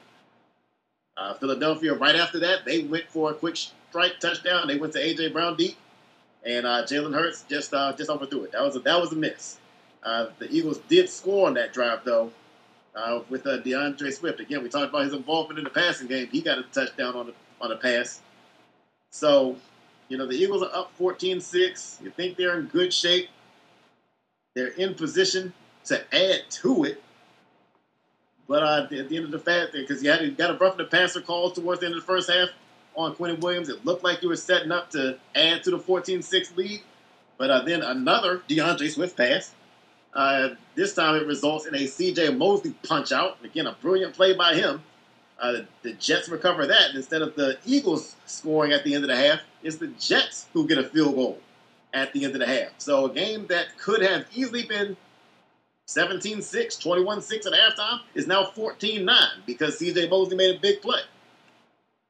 You get to the second half of this game, DeVonta Smith had a wide open, and I mean wide open drop. And again, people will blame Hurts, that's fine. But if DeVonta Smith, uh, normally reliable hands, he was wide open, definitely would have got them in the field goal range.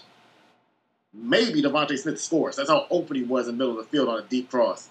But he drops the ball, the next play, Bryce Huff comes in and gets a sack to knock uh, to deny that drive and knock the Eagles out of any type of range to do anything. Bryce Huff, by the way, having a very underrated season as a pass rusher, and he was able to take advantage of Jack, Jack Driscoll, who was filling in for Lane Johnson. So once you lost Lane Johnson, to that was huge the offense. All of a sudden, Bryce Huff, again is having a good season, he becomes a bigger factor because now Jack Driscoll can't block Bryce Huff. Uh, you look at the second Hurts interception of the game. Hurts' arm got hit again. Jermaine Johnson, II is the one who was there uh, to hit Hurts' arm. That caused basically Hurts to throw a duck, and that was an easy interception for Bryce Hall. So in two interceptions, it's because Jermaine Johnson II made a play. He deserves two assists for those interceptions. Uh, but again, stuff that won't necessarily show up in the box score. But Jermaine Johnson II, he made those first two interceptions happen. Uh, key moment of the game, the Eagles are up 14-12. They're in the red zone. They come up short. Jake Elliott misses a 37-yard field goal. Uncharacteristic. He's kicked a lot of field goals this year, and he's been pretty reliable. But he missed a 37-yarder well within his range. Uh, so that keeps the score within a field goal. And again, if he makes the field goal, it's 17-12, still one possession. But psychologically, only needing a field goal as opposed to needing a touchdown, that makes a huge difference. So now you got a 14-12 game. Under two minutes, the Eagles get the ball back. This is where Hurts throws his third interception, and this one was his fault. It was a flat-footed throw, didn't step into it at all. Terrible decision. Tony Adams is right there. He, Hurts throws the ball straight to Tony Adams, and not just throws it to him, but throws it to him in stride so that Adams can take the ball almost to the end zone. So now you're in a position where you have to allow the Jets to score a touchdown just to get the ball back. Breece Hall gets that touchdown. That's the only time that the, the Jets were able to convert a red zone opportunity for a touchdown, one that was literally gifted to him. But it gave the Eagles one more chance. And for whatever reason, on fourth and 10, Jalen Hurts just, just launched a deep throw about 40 yards down the field in the triple coverage. Not sure what that was about. Fourth and 10, you can throw a 12 yard pass. You don't have to throw it short of the sticks like the Jets did earlier, but you don't have to throw it 40 yards down the field. So didn't like how Hurts ended the game. Those last two throws in particular, the interception and that fourth and 10 throw, I really didn't like those. Uh, more notes on Jalen Hurts. Again, I don't like quarterbacks leading your team in rushing. Jalen Hurts, 47 rushing yards in this game. D'Andre Swift, Kenneth Gainwell, Boston Scott, all combined for 33 rushing yards. Why are there so many designed runs for Jalen Hurts, and especially designed runs in the middle of the defense? Why do you even have running backs? I don't know why this team signed Rashaad Penny. They don't use him at all. And every run that Jalen Hurts has looks like it should be a Rashaad Penny run. It should be a run for a bigger running back who can go between the tackles. That shouldn't be Hurts. So I just I don't like the way they do this, and especially after seeing Hurts get injured at the end of last season, I just don't like seeing the Eagles continue to insist on giving Hurts so many carries and so many dangerous carries, not just the brotherly shove carries, but again going right at the heart of the defense. Um, on a positive note for the Eagles, Haason Reddick, he continues to pile up sacks, two and a half sacks in this game. He has five and a half sacks in three games without his cast, so he's back. For the Eagles, that's the one thing you can look at from this game and say we're proud of that. Uh, the rest, this has to feel like a game that got away from Philadelphia. Again, the Jets didn't play great in this game. They just took advantage of opportunities. Again, guys like Jermaine Johnson, guys like Quinnen Williams, they made plays, but a, a lot of these were just gifts given to them by the Eagles. First loss for the Eagles. You got Miami coming up next. You got to clean this up. I think you should be able to score on that defense, but you can't help Miami's defense out the way you help the Jets' defense out. As for the Jets, 2 for 11 on third downs, 1 for 4 in the red zone. And again, that one was just the touchdown that the Eagles let you have so they get the ball back. Nine penalties. When you have those stats, you should lose 100 games out of 100 in the NFL. But you win. Why? Plus four takeaway margin. So again, the most important stat in football, turnover margin. The Jets win that by four. They win the game. It's that simple. So they got to feel real good we talk about the Raiders feeling good at three and three. The Jets, without Aaron Rodgers, to be three and three at this point, they got to feel great. yeah, but they only have a minus six point differential. Y'all have a minus thirty-one. So yeah, yeah, great job, great job. Uh, they do have to feel be feeling great at three and three because Zach Wilson is no good. The only thing I can think of how he's won their last two games uh, against Mahomes and and uh, well, he played good against Mahomes and, and won this game against Hurts because uh, Donna Kelce was there. So you know he we know how he plays in front of mom. So, uh, but no, um, this game was just an ugly game, as we've talked about. The Eagles didn't score at all in the second half. Uh, you pretty much touched on everything. I'm not going to sit here and spend too much time on it.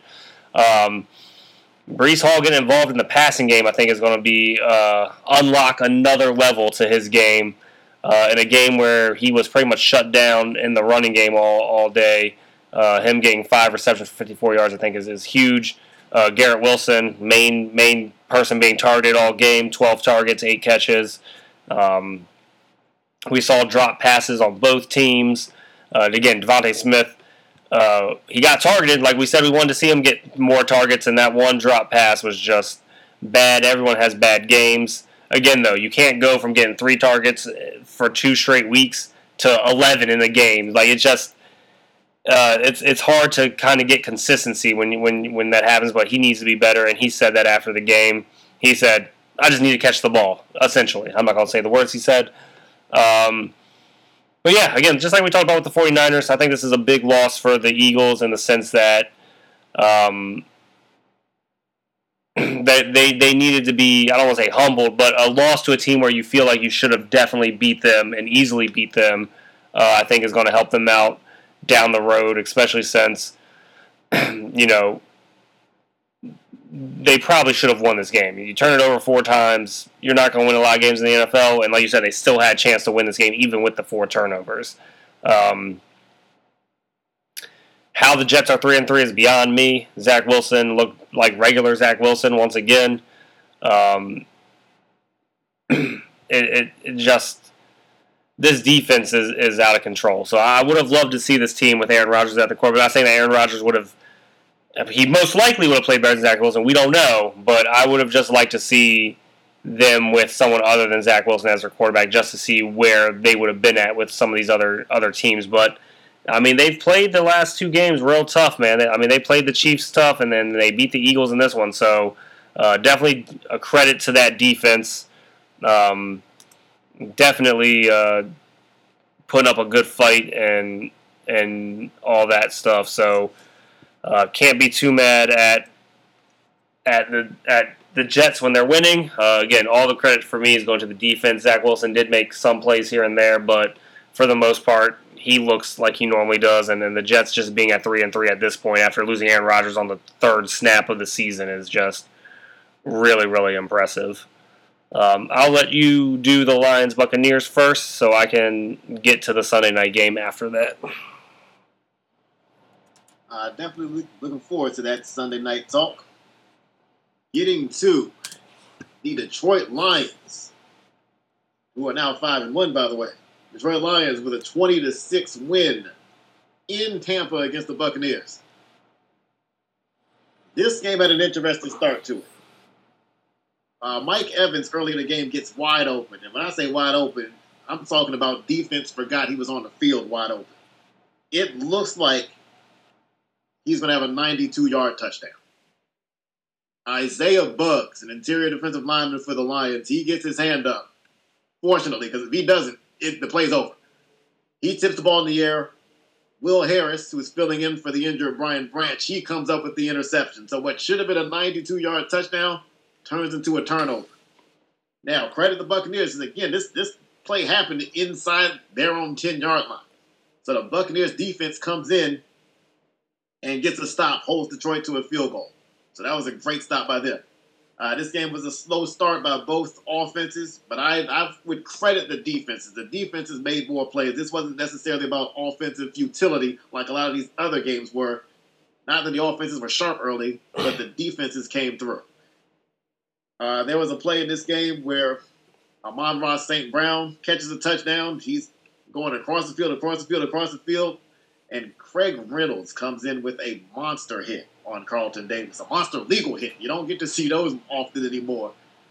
And that was the play that broke a 3 3 tie. And I thought that opened the game up. It, felt like when the game was 3 3, whoever broke through and got a touchdown first was going to win. And Detroit got that touchdown. Now, Mayfield did have a chance to respond with a touchdown of his own. He could have hit Trey Palmer deep for a 60 yard plus touchdown but he just he just missed it. And uh, later in the game, in the fourth quarter, he missed Palmer again deep. So Uh, that's a connection that Mayfield have to work on. There are some opportunities certainly for Trey Palmer. You drafted him to be a downfield threat. He did his job, got open downfield, uh, but uh, just wasn't able to connect. Missed opportunities. That helped cost the Buccaneers this game. Uh, speaking of big plays down the field, Jameson Williams. This is his second game back from suspension this year. Didn't do a whole lot in the first game. Uh, was given a little more opportunity in this game, and he came through with his first big play of the season. They gave him a chance to go deep.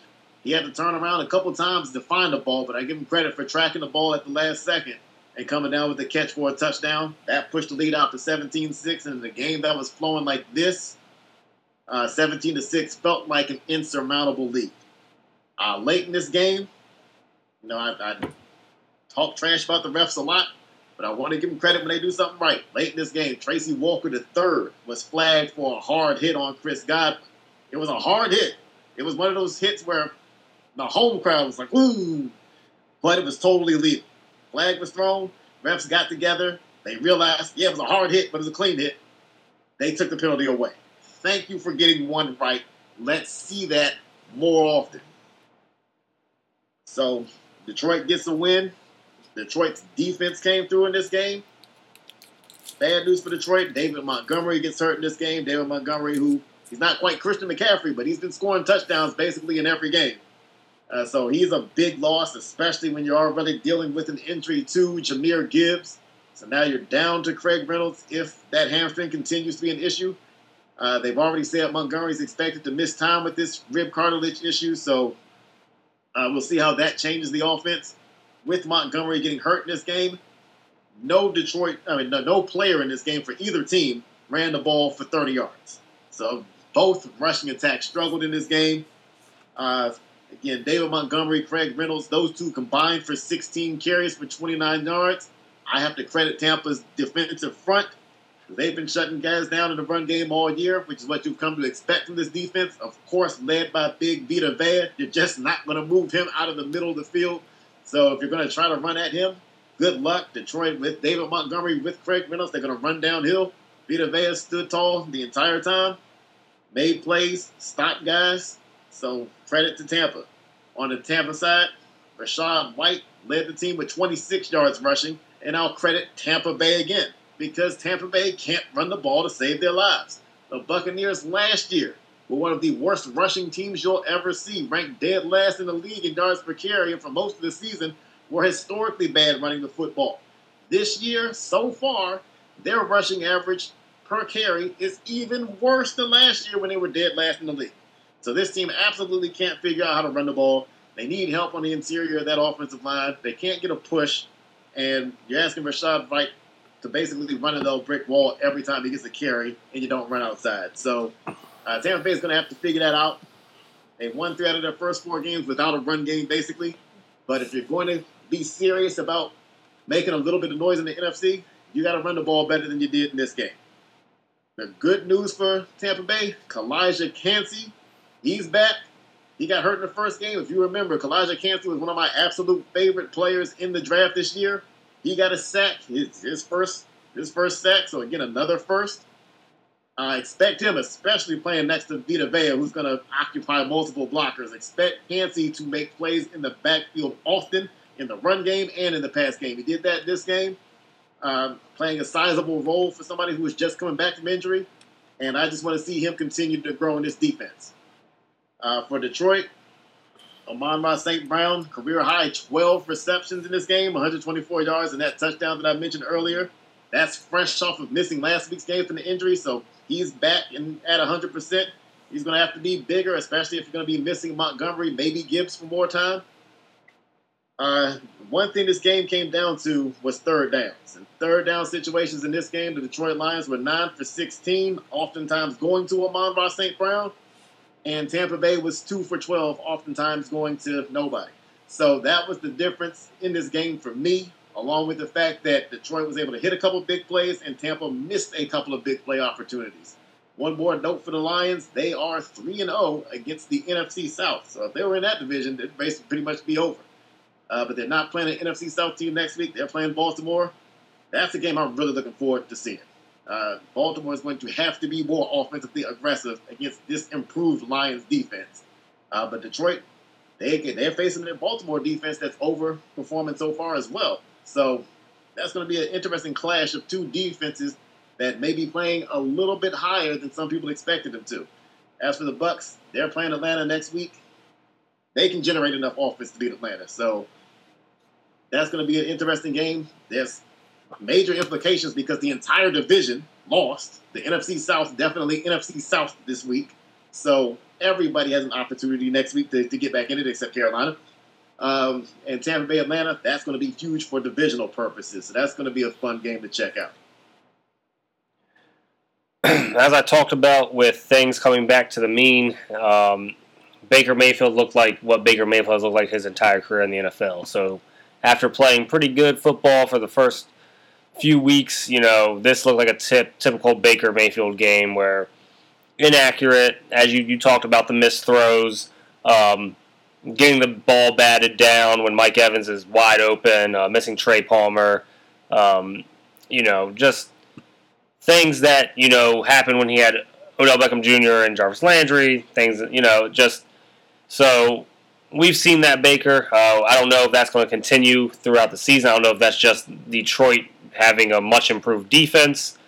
Um, but both, as you talked about, both teams in this game had no run games. Uh, Montgomery getting hurt is, is, I think, huge for Detroit because, as you said, he was getting a lot of touchdowns for them and definitely was their tone setter uh, on, in the run game. So uh, we both love Detroit's offensive line. Uh, we think they're one of the best units, if not the best unit in football. Um, uh, but no offense to Craig Reynolds, he's not David Montgomery or Jahmyr Gibbs. So uh, we'll see how this impacts their run game. Um, I, I am a little worried about that because, again, uh, Montgomery had six touchdowns on the season and was definitely a tone setter for them. Um, as you like to call him, the GOAT, Jared Goff. Um, yes just another great game for him. Um, glad to see him. He was the scapegoat for so many years with the with LA with the Rams. You know, he's the reason they're not winning the Super Bowl, and I know that the Rams still won a Super Bowl with Stafford as quarterback. Again, we've talked about all the things that had to happen for them to become Super Bowl champions. Uh, the 49ers, Tartt dropping a gifted interception into his lap that would have sealed that game, et cetera, et cetera. So good to see Goff uh, who was also ban- benched for Wolford at one point, um, showing up and, and, and, and really showing that he is a good to not, if not great quarterback in, in this in the NFL. So um, glad to see that. Amon-Ra St. Brown just continues to, to show up and, and show that he's number one wide receiver. With Montgomery and Gibbs being hurt, I want to see Jameson Williams uh, get more involved in the offense now as well. Uh, we know LaPorta's been been balling. We know Amon-Ra St. Brown. Um, you know, Josh Reynolds and Kalif Raymond have made catches here and there, and, and have, have made some big, like a big catch here and there. But I really want to see Amon-Ra St. Brown, Jameson Williams, LaPorta, what they're doing on the field together, um, especially with, you know, their running game. Probably not going to be uh, doing too much until Montgomery or Gibbs gets back. Um, you talked about it. Tampa Bay's offense was just not there tonight. Their defense has been balling all year. I know they've only played five games, but they've only given up 88 points. Uh, that's how they've been winning their games is on the defensive end uh, because they've only scored 90 points. So um, they haven't really been outscoring too many teams. Uh, again, they're they're lucky they're in the NFC South because that three and two they've already had their bye. Uh, Atlanta three and three, New Orleans three and three, and then Carolina 0 and six. So this division is wide open, and as you talked about, they have the Falcons at home next week. Uh, it's going to be a huge game for obviously these playoff implications and, and the standings. So, um, and and like you said, good news for Detroit. Even though they're not in the NFC South, they're in the NFC North, where it might be even worse because no team is at 500 besides them. You got Green Bay at two and three, Minnesota at two and four, and Chicago at one and five. So uh, Detroit might be running away with this division already even though they're not in the South and the NFC North is looking pretty uh, pitiful so far. But got to see what Baker can do um, next week against the Falcons defense and see if this game was kind of like an anomaly or if it's going to be him kind of trending back towards his mean. Moving on to the Sunday night game. Um, I was going to start the podcast off with this, but I didn't want to go on a rant to start the podcast. But I'm blowing the whistle on NFL referees. Uh, I'm blowing the whistle on Tyrod Taylor, thinking he's at Virginia Tech and calling audibles with 10 seconds and no timeouts. Um, I'm blowing the whistle on everybody. The the, the refer the officiating in the NFL. Again, I know you have different refs for each game, but the inconsistency from game to game or player to player. Julius, you were talking about this and how Hamilton was ejected, and uh, last week the guy who hit um, Herbert going out of bounds was ejected, which you don't see most guys getting ejected for that since Herbert was still technically in bounds when he got hit, or was one step out of bounds, whatever it was. It wasn't like he was seven steps out of bounds. Um, it's just awful. You know, there there was the uh, penalty on Evan Neal for illegal man downfield when he was engaged with the blocker. He was engaged in his block. He it doesn't happen often with him. He hasn't played well, but he beat his man so badly and blocked him down the field. That's not a penalty. And how many times during this broadcast did the dude who's in the booth with them, who was a former official or he like works for New York officiating, or whatever he is, had to say, "Yeah, the Giants got screwed on that one. That wasn't a penalty. Oh, that should have been a penalty on the Bills right there. Uh, that's definitely like you shouldn't have that many costly penalties or no calls that you know pretty much impact the game." the Giants aren't a big play offense. We hit a 48 yard pass to Darius Slayton that got called back for a legal man downfield, but he was only downfield because he won on his block.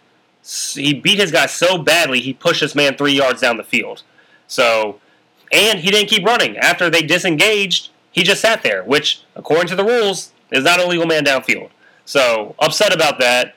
Um, again, the Giants' defense had their best game of the season. Uh, I didn't think we were going to win this game, but then through three quarters, we had given up zero points. You kind of get your hopes up as a fan that are we going to steal one in a week where a lot of games were stolen? And, um, you know, Tyler Bass missed two field goals in this game, so you're thinking we have a chance. Everything was going wrong for the Bills. Um, Josh Allen threw a, a pick where o- Okereke had his best game of the season for us. He tipped it. Uh, McFadden intercepted it. Um, he had a forced fumble as well. Um, again, our defense just played lights out. Um, our offense was our offense was terrible as it normally is, but again, it doesn't help whenever you're getting big plays called back. Um, Wan'Dale Robinson starting to get involved in the offense. You know what makes me mad though, Julius? And I, again, I talked about this with like Malik Willis. I talked about this with Gardner Minshew. Why was the offense that was called for Tyrod Taylor completely different than the offense that they call for Daniel Jones? And during the broadcast, they were like, "Look at this great coaching. They're moving Tyrod Taylor around because they have they know they have no offensive linemen. We didn't have any offensive linemen when Daniel Jones was playing. Why are we doing seven stop seven step drop back passes and trying to hit 80 yard bombs just because Daniel Jones is in the game? Why are we not moving the power? Why are we not calling quicker passing play? Like I just don't I don't understand. I don't know if they want Daniel Jones to fail because they didn't want to give him the contract, but they did. I just don't. I don't understand it. You watch the game and you're just like, what? Why was this offense called for Tyrod Taylor and not Daniel Jones when we've seen Daniel Jones getting sacked and getting rocked every week? It just doesn't make sense to me. Um, Saquon's stats look good, but he was bottled up for except for a couple big run plays. Um, again, this game I don't want to say it came down to halftime and and the the horrible play call. Um, but we could have been up nine nothing going into halftime, which is better than six nothing, as we saw. Um, and again, Daboll screaming on the sideline at his at his offensive coordinator, then screaming at Tyrod Taylor when he came off the field goes to show me that a run play was not called. Um, I get we have Saquon, but the Bills' defense is good. They're, they're one of the best defenses in the league. We haven't been running on them all game. We have 10 seconds left. You have to throw the ball there. You have to come away with a field goal when you're at the one yard line, at minimum. Before halftime. So again, bad teams find ways to lose. Julius, we talk about this all the time. This was an epic failure. Um, again, backup quarterback for a reason. Uh, you cannot make the audible to the run there. Um, Josh Allen had one of his, you know, bad games. He, he did not do well at all in this game. He actually could have put this game away before us having a chance to get a touchdown on the one yard line and, and completely missed Dawson Knox. I don't want to say completely, but if you watch the play, Dawson Knox was wide open. It was a great play call, and and Josh just short armed him. Um, it was just confusing. I felt like the Bills kept trying to make Josh Allen get a bigger game than what was needed because every time they ran the ball, they were carving up the Giants' defense. But when they tried to pass it, we actually did decent, except for um, the Deonte Harty touchdown pissed me off because the corner was running with him, then just decided that his controller got unplugged once he went back the other way. Don't understand that one at all. And then the Quintin Morris touchdown really pisses me off because I understand we have injuries at corner, but what was that guy doing? Quintin Morris is not fast by any means. He comes out of his break, and the corner just kind of like walks to like try to follow him. I'm just I just didn't know what was going on. I don't know. I mean, it was a great pass by Josh Allen. Don't get me wrong. It was a great pass. You know, threw it right in between the coverage, but that should not have been a touchdown by any means. Um, but yeah, the Bills should have stuck to the rushing game because they were carving us up all, and I felt like they were just trying to prove Josh Allen could beat us, which eventually he did. um, but again, Stefon Diggs, huge game, 10 catches, 100 yards. Um, he had 16 targets. And Josh Josh Allen threw 30 times and only completed 19 passes. Again, Diggs, 10 of those receptions out of those 19 completions, Diggs. 169 yards passing, 100 yards to Diggs. So um, it was not a good night for the Bills. They should have lost this game. Uh, again, their defense came up big, but it was a clear hold in the end zone on that untimed down after the pass interference. I don't know if the refs didn't want to call two flags back to back at the end of the game, George. I don't know if they wanted to give him another untimed down, but you have to make that call. It wasn't even like it, there was any wiggle room. This man is, you can see it as a clear jersey pull. He almost pulled his shoulder pad out of his jersey, and Waller could not get his second hand up from where he was being held.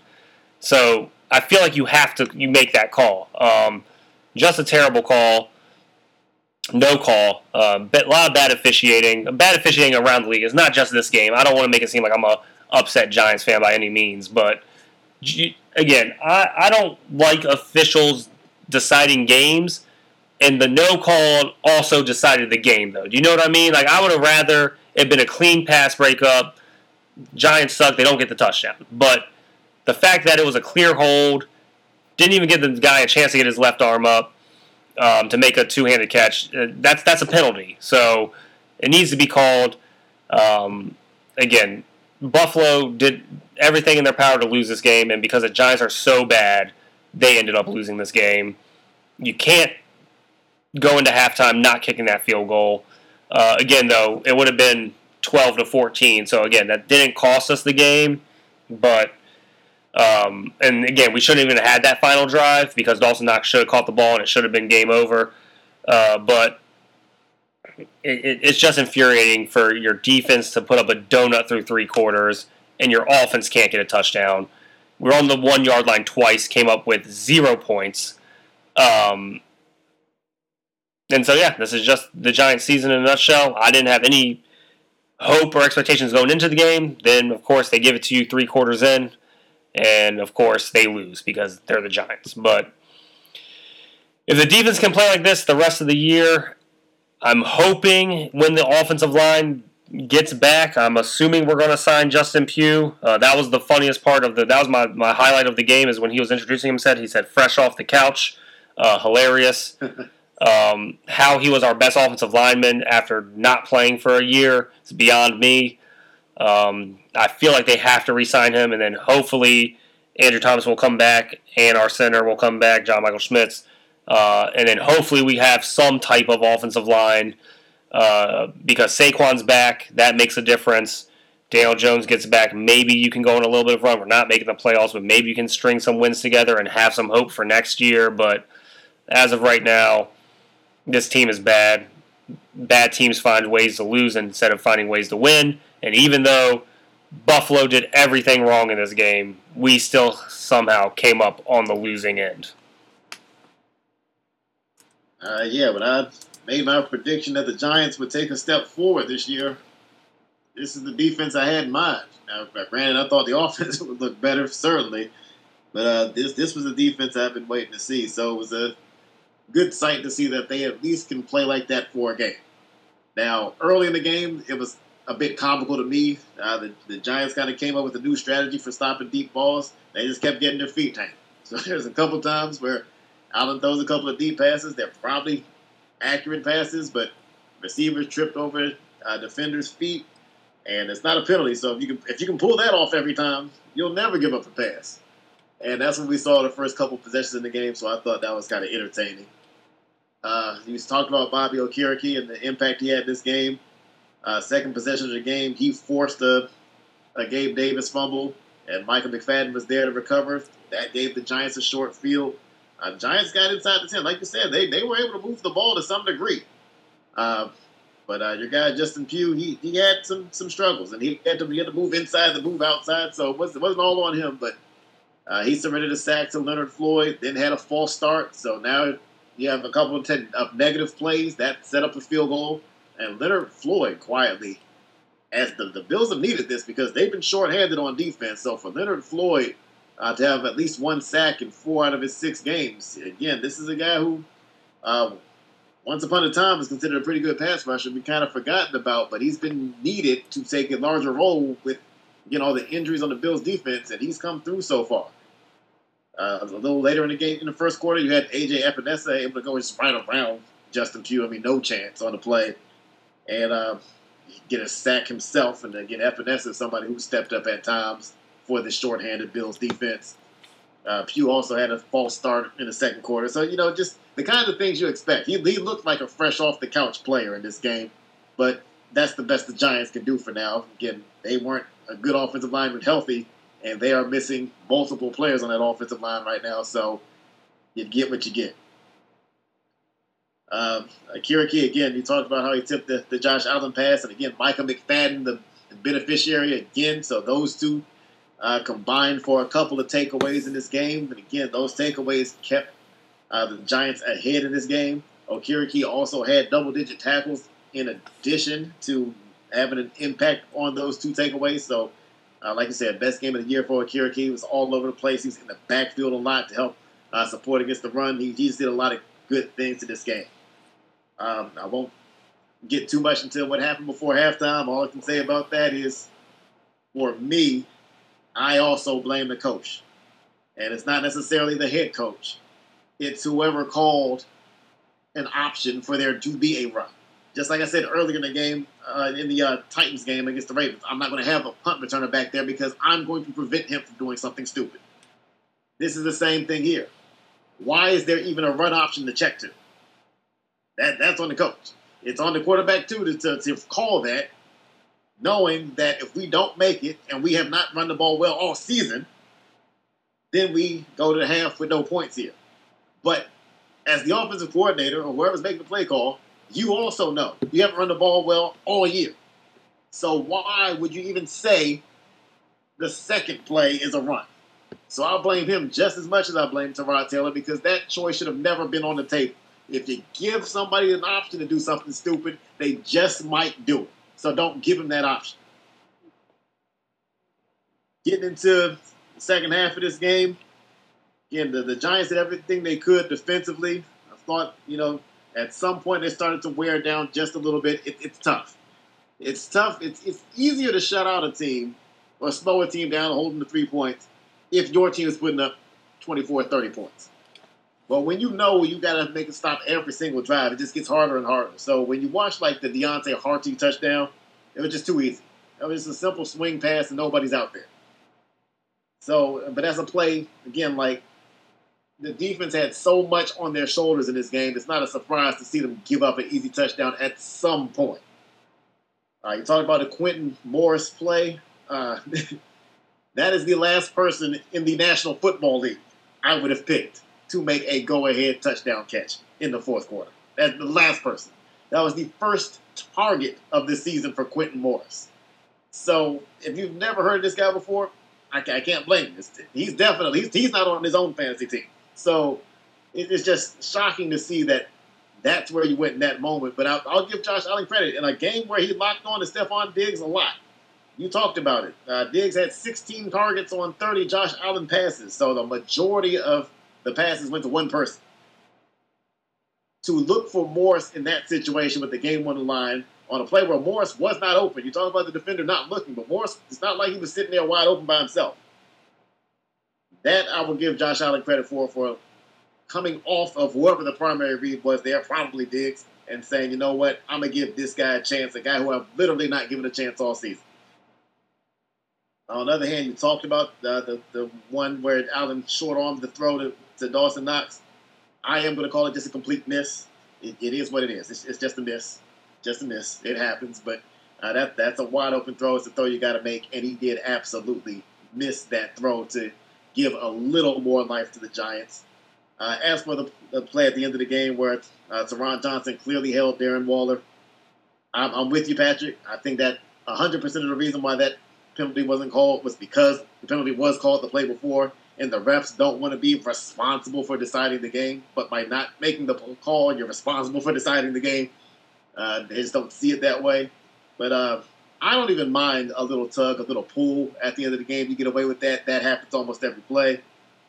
Um, but when it's a situation where the defender is literally holding from the time the ball is snapped through the time that the play is over, you kind of have to call that. I don't care how many times you called it before. So that, that was annoying to see as a football fan who you know didn't have you know a horse in the race. You don't like to see that. You don't like to see a game end like that. As a Raiders fan, I've certainly seen too many games end like that for my team, so I would have been frustrated. Absolutely. Uh, but at the same time, like I said, with the missed opportunities at the goal line, you do look at those and say, you know what, we could have taken this game out of the referee's hands if we just handled our business and scored touchdowns instead of either kick field goals or let the clock expire. So there's that as well. Uh, the last note I'll say about this game is Damien Harris, of course, he was taken off the field via ambulance. You don't see ambulances come onto the field all that often in this era. So you get concerned when you do see that. And you know, all I can say is you know everything sounds positive so far. And of course, it's an extra sensitive image seeing that happen to the Buffalo Bills on a primetime night game. So uh, hopefully, Damien Harris is all right, relatively speaking, that he's going to be okay moving forward. Just wanted to make sure I got that out there. Uh, moving forward to next week, uh, the Giants host the Commanders. That's a game that they can win if this all if this defense shows up against the Commanders, they can win that game because we've talked about the Commanders and their inability to protect Sam Howell and how Sam Howell can get a little reckless at times when he's not being protected. As for Buffalo, again, they go to New England. Uh, I'm sorry, and I know that we just had a week where if we had upsets, but Buffalo should be able to dismantle New England, I think, pretty easily. Ah, Monday Night Football. Monday Night Football. The Dallas Cowboys have a home game at SoFi Stadium against the Los Angeles Chargers, and they are able to win 20 to 17.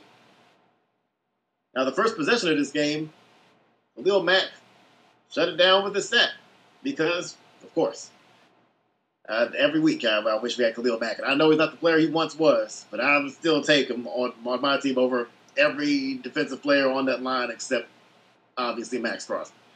But I like seeing Khalil Mack produce. On this play, he just ran right through Tyron Smith. There was nothing fancy. It was just I'm backing you up into your quarterback and I'm taking you both down. So, a promising start for the Chargers defensively. Uh, you know, Chargers get the ball. Josh Palmer scores a touchdown. That's wiped away by a penalty. Palmer had a couple of catches in this game wiped away by penalties. But uh, in this case, it didn't hurt the Chargers because they were able to get the touchdown back. It's an easy, wide open, short pass to Keenan Allen for a touchdown, poorly defended. Uh, so the Chargers, they got off to the kind of start that they wanted to get off to. And quite frankly, the, Char- the Chargers got off to the start I expected them to get off to. I, th- I thought the Chargers coming off a bye, would have a good chance of winning this game, especially with Austin Ekeler returning to the lineup. But uh, the Cowboys were able to get going, starting that second possession. They started getting CeeDee Lamb involved. And, and with CeeDee Lamb, I don't, I don't want to keep having this discussion about whether or not he's a wide receiver one. He is. Like, let's stop having that discussion. I understand that he's not on the level of the best in the league. He's not a Justin Jefferson, or not a Tyreek Hill, Davante Adams, Stefon Diggs, Cooper Kupp, Ja'Marr Chase, those guys. He's not on that level. But he's, he's a top 10, top 12 receiver in the league at worst. And in a league with 32 teams, that means you're a wide receiver one, and there's no question about it. So let's not have that discussion anymore. Uh, Dak Prescott had an 18 yard touchdown run to get the Cowboys on the board. Of course, that happened on fourth and one because it has to. But uh, I did like Dak Prescott's movement in this game. And I don't know what happened. I don't know if getting embarrassed by the 49ers kind of inspired him a bit. I don't know what it was. But this was the most mobile and the most decisive I saw Prescott look in a while. And when I say decisive, not just throwing the football, but deciding when to run, when to get out of the pocket, when to throw the ball, all of those things. He was just more decisive as a whole. So uh, I want to see more of this Dak Prescott and not the one who's more deliberate and slow to, to make a decision. Uh, Dallas, of course, went for another fourth and one in the red zone late in the half. They tried a quarterback sneak, came up short. Again, just kind of playing with fire, going with too many fourth and ones there. Uh, despite themselves, they still took a 10 7 lead in the half. They did manage to get a, a field goal at the end of the half. Uh, and of course, not to be outdone, because if Mike McCarthy does it, then certainly Brandon Staley has to do it. So in the third quarter, the Chargers decide uh, they're going to go for fourth and inches from the Dallas 10 yard line instead of kicking a game time field goal. And Herbert throws a pass into the end zone that's nearly intercepted by DaRon Bland, but it's a fourth down failure. So missed opportunity for points there as well. Uh, this game was not nearly the high scoring game I expected, but in the fourth quarter, you did get a breakaway play from Tony Pollard. He finally broke through and had a big play on a catch and run. He was able to get out of a Michael Davis tackle attempt. I thought he was going to score. Asante Samuel Jr. was able to chase him down, but the Cowboys still got a touchdown on that possession. Dak Prescott with the fadeaway, high arcing throw to Brandin Cooks for a touchdown it's good to see Brandin Cooks finally get involved in this offense because for a while I'm wondering why they even bothered to acquire him. So uh, he got a couple of looks in this game. That was good for him. Uh, the Cowboys defense had a chance to put this game away. DaRon Bland dropped a potential interception, maybe even a potential touchdown midway through the fourth quarter. If he holds on to that ball, uh, the Cowboys probably win right there. But uh, he drops it, and the game remains interesting. Uh, finally, the, the Chargers are able to score the game time touchdown. Uh, it was a weird situation on a punt. The punt hits the ground, it bounces high in the air. It didn't hit the returner, but if you weren't looking at the returner, you didn't know. So Jalen Tolbert goes to recover what he thought was a muff, and he just barely, just barely touches the ball before a Chargers player does. Chargers recover, so that's a gift possession. Uh, that sets up an opportunity for the Chargers to tie the game up. But uh, you know, you need that kind of break every now and then if you, the Chargers, I guess, because this offense still doesn't look quite like what you thought it was going to look like under Kellen Moore. At times it does, but at times, like on Monday, it doesn't.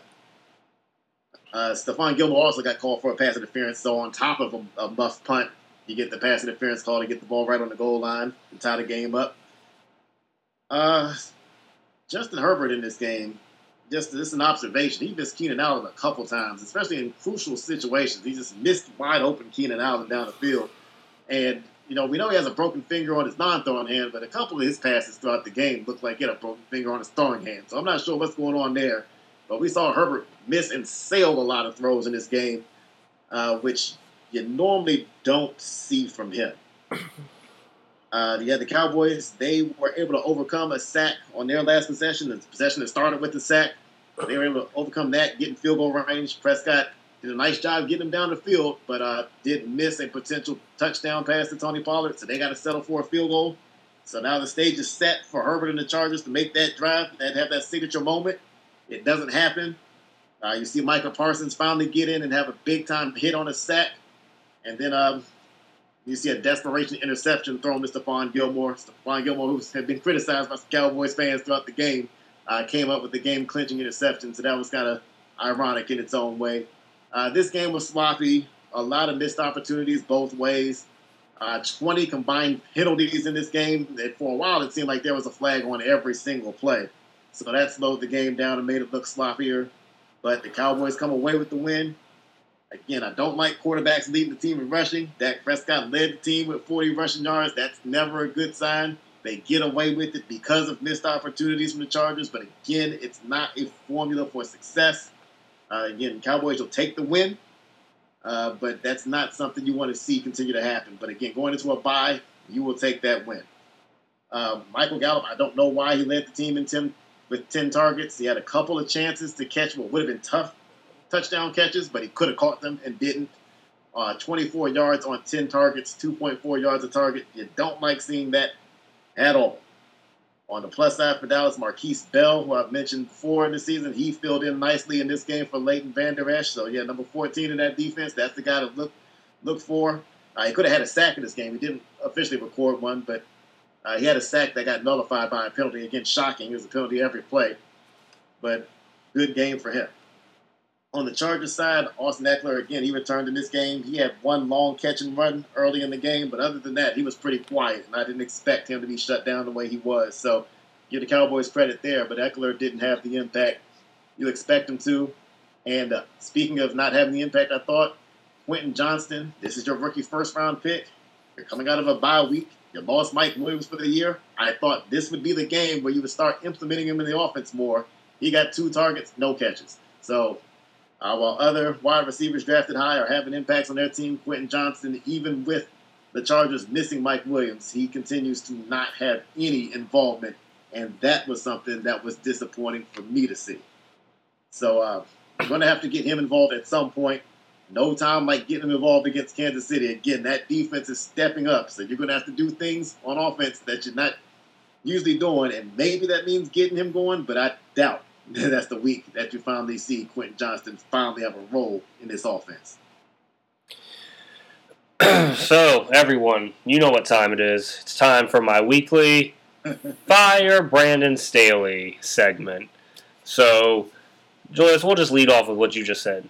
I know the head coach doesn't make all the decisions in the draft room, but they are a big voice in the draft room. So, why did the Chargers take Quentin Johnston with their first pick? You and I both didn't know that you know, this defense had lots of holes on it. Uh, you could use it on anything other than wide receiver. Um, and then when Mike Williams gets hurt, you don't even use him. So I, I'm still confused by why this was their first pick in the draft. Uh, for everyone who says Justin Herbert deserves all the money and all this stuff, why does Justin Herbert get a pass for everything? Yeah, he hit Gerald Everett for a quote unquote big fourth down touchdown. You know who he could have hit on the very play before that, where it could have been a third down touchdown? Austin Ekeler. You know who it took him 37,000 seconds to throw to and just stare at him while he's wide open in the flat? Austin Ekeler. Um, so, yes, his accuracy was a problem, Julius. I know he has that broken finger. We've talked about that. But he also, if we're talking about reading defenses, I don't know what he was doing when Austin, Austin Ekeler was in the flat wide open. And for his lack of timing – he let the safety come over and make a play. That should have been a walk-in touchdown for Ekeler. Um, yeah. It, and then, like we talked about, all the missed passes to Keenan Allen. Uh, Keenan Allen had whoever was on him in a blender all night. And for people who thought Keenan Allen was going to be washed, and this is why they drafted Quentin Johnston to get rid of him, Keenan Allen's been their best player all season. Uh, Ekeler obviously got hurt, but Keenan Allen's been their best player all season. And he's been making cornerbacks look silly all season. Did the same thing in this game, and just did not get accurate passes, um, which is wild to say because he caught seven of his 11 targets. But still, it, that's just it's just wild. Um, so uh, the fourth down attempts, dumb. Um, obviously, the one to Gerald Everett you have to go for, but all the other ones that Brandon Staley takes are dumb him and Mike McCarthy were trying to out dumb each other in this game. Just stupid coaching decisions everywhere you look. Um, I, I just again Herbert twenty two for thirty seven. Everyone's you know again Julius we talk about this every week and I just don't again Herbert has the physical abilities. No one's saying that he doesn't, but we've seen guys with physical abilities that just I'm not, and I don't want to. I don't want to say this because he's not a bad quarterback. I'm not sitting here saying he's a he's a Daniel Jones or he, you know, he's a Gardner Minshew. He's not. But to be the second, to be at one point in time before Burrow, the highest paid quarterback in the league, and then now the second highest paid quarterback in the league, and to, to, to miss your guys this wide open and to miss and miss throws and to miss that Ekeler touchdown to, to where it got stopped, where you had to go for it on fourth down, and he held the ball long on the Gerald Everett touchdown too. Um, Yep, yep. I, it just and for the playoff collapse last year, I just don't understand why he gets a pass, and when you know they had their coach before Brandon Staley. I talk about Anthony Lynn all the time. It was his fault that Herbert wasn't excelling, and it's his fault the Chargers were not doing what they need to do. So why is Staley also getting a pass? You know, I, the Chargers team is underperforming. I don't care what you say. I know they're two and three. They've escaped. Their wins have been escape wins. They barely beat the Vikings, uh, which also Staley's terrible coaching should have cost him that game if Kirk Cousins doesn't throw the pick trying to force it into Hockenson. Um, you know, the Chargers. The Patrick Mahomes doesn't lose in the division, right? We all know that. We know Patrick Mahomes doesn't lose in the division. He wins almost all the games, especially at home. In a in a season where the the Chiefs' offense isn't being the Chiefs, you would think the Chargers might have a shot going into Arrowhead next week. And just the way the Chargers have looked and the coaching that Staley has done, I feel like there's no chance they win that game. I'm not saying there's no chance because they could easily win the game, but the way they've been looking this year, I just don't see it, man. Again, uh, they, I feel like they've underperformed in every game they've played in. You know, they almost beat the Dolphins week one. Um, again, bad coaching.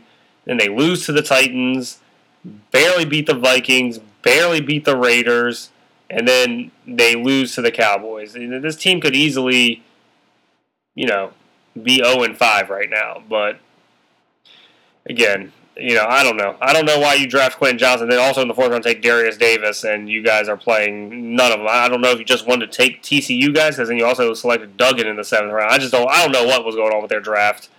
Um, again, Brandon Staley sucks. He should be fired.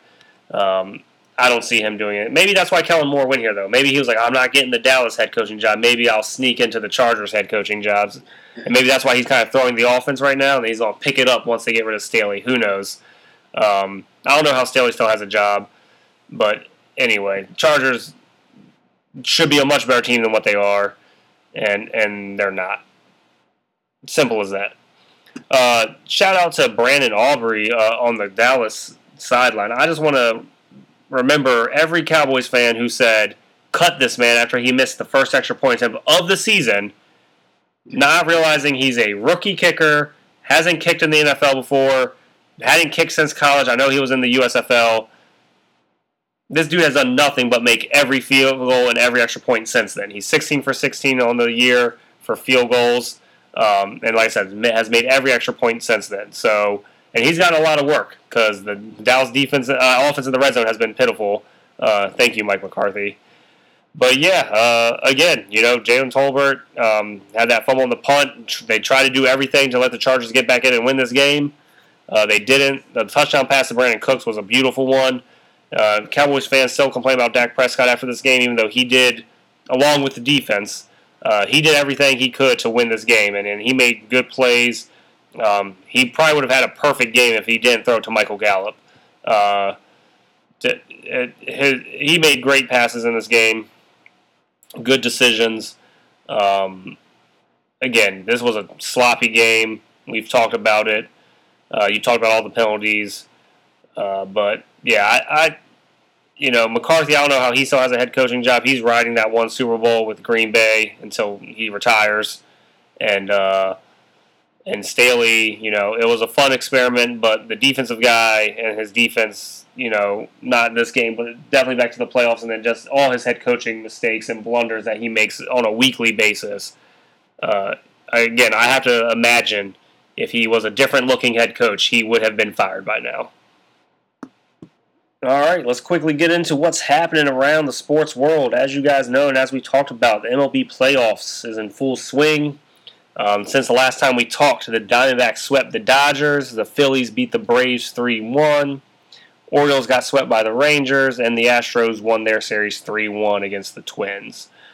Um, you know, for everyone who thinks that you know the wild card game, you know, moving to a series and and the the guys getting time off isn't that big of a deal. Uh, I have to disagree. I feel like five days off between playing baseball is a much bigger deal than football or even basketball. Um, you can't simulate pitching for in-game pitching. You can't simulate these guys being in a routine, and five days off for a baseball player is actually a lot of time. Uh, that's why you normally don't see guys coming off the IL in baseball and, and dominating right away. It takes time for them to get into the groove and kind of pick back up on pitches and stuff like that. I think it's a bigger deal than what people are making it. Um, I'm not saying that's what cost these guys their series. I don't want to say that. But for the Braves, for example, the Dodgers starting pitching was terrible. So I can see why they lost. But also, Mookie Betts and Freddie Freeman went one for 24 in the series. And the one hit was an infield hit that Mookie Betts laid out. So, like, two of the best hitters all season for that team went one for 24. Um, I feel like that speaks volumes. Same with the Braves and their offense. Their offense was the best offense in the entire Major League Baseball this year, and then their guys fell apart. Um, and they only won game two because Bryce Harper, again, we don't know what would have happened, but Bryce Harper overran a deep shot that Michael Harris made a great play on. So, um, besides that, the Braves bats did almost nothing in theirs. And then same with the Orioles. They got swept by the Rangers, and they just looked young and, and inexperienced. But uh, I think it's a bigger deal than people downplay it. I'm not saying it's the only reason why the series went the ways they went. Because, um, again, you had the Astros. But did anyone think the Twins were really that serious of a threat? I didn't. Uh, anyone coming out of the AL Central for years now has always been not would have made the playoffs if they were in any other division. Um, but uh, again, you know, Astros have also been there for seven straight years to the ALCS, so I feel like they knew what they were doing regardless. Um, but anyway, moving into the LCSs. Um, again, if y'all listen to the podcast at the beginning of the MLB playoffs, I said I had the Rangers going to the World Series. Uh, right now, they're up 2 0 on Houston, and they're going uh, back home to for a potential sweep closeout. Obviously, they got to get through Game Three um, Wednesday night, but uh, they start the series 2 You can't start a series any way better, Julius. You can't, you know, against the defending champs and, and against uh, you know ALCS, you know, been there seven times in a row. You know, you can't start, ask for a better start. And uh, Bruce Bochy is the first manager to take three different teams to an LCS, and he'd be the first to win three LCSs with three different organizations. So underrated manager right there for sure. And that was one of the reasons why I picked them to go far in this playoff run because um, he's just experienced and what he did with the Giants when he was there was was amazing. Um, the Diamondbacks put up a put up a fight game one, uh, got completely blown out tonight in game two. It ended up being ten nothing. Uh, you hope that their run doesn't come to an end, but the Phillies just look hot. The Phillies did this last year, went into the playoffs hot, and ended up making the World Series. Um, it looks like they're headed there again. Uh, Bryce Harper, I know people aren't going to hear this, especially Nats fans, since we're in the area. Uh, Bryce Harper is one of the greatest playoff players of all time. Um, his stats are up there with only Babe Ruth uh, his OPS, his batting average, his home runs, everything is, are like top three of all time in the playoffs. Um, you know, in sports, we've we've come to love Julius that if you don't have a championship, you're not a great. Uh, that's ridiculous, especially in a sport like baseball or football, where you're so dependent on so many other things. That in baseball, you could hit a hundred in a series, doesn't mean that your team's going to win. You could get a hit every time you're up at the plate doesn't mean your team's going to win. You have to worry about how your pitcher pitches, how all your pitchers pitch your Like there's so many variables. So um, the fact that Bryce Harper, for the amount of games he's played in the playoffs and and what his stats are, uh, it's it's amazing to see what he can do. Uh, and then the rest of that Phillies team, like I said, have been hot. You got Trea Turner, uh, Schwarber has hit a couple home runs. He had two home runs tonight. Castellanos, as we saw, uh, in the division series, and his hot hitting has continued into the championship series. Uh, the Phillies are just a hot team. Uh, you hope the Diamondbacks can pull at least one game out at home, if not two. Um, But uh, you know, what a run for the D-backs. They're definitely ahead of schedule, and if they can get some pitching, uh, starting pitching as well, there that's going to be a dangerous team for years to come, hopefully. Um, and then, like I said, you go over to the Rangers. They start off two and zero. Uh, you know, they're they're two picking at pitcher acquisitions with Montgomery and Eovaldi. Uh, Eovaldi's looking like he did with the Rangers when I mean with the Red Sox when they made their run, and the bats for the Rangers have been on fire uh, especially Corey Seager um, and Evan Carter. Don't want to forget him. But uh, we'll see what happens. Again, they're going back to, to Texas. Texas gets three games at home. So if they win game three, they have a chance to sweep. If they lose game three, they still have two chances to, to win and close out at home to, to go to the World Series. So interesting to see what happens. Again, I, I, I did not want the Orioles to see the Rangers. I again, when we were talking about this before the playoffs started, I had the Rangers going to the World Series anyway, Julia. So uh, they're making me look smart right now. I unfortunately said the Braves were going to make it, but I also said if they meet the Phillies, that's going to be a tough series, and it was. So uh, the Phillies are hot, um, and then it looks like Arizona has has kind of made it as far as they can go. But again, you know they're going home, and we'll see what happens uh, on Thursday in that series.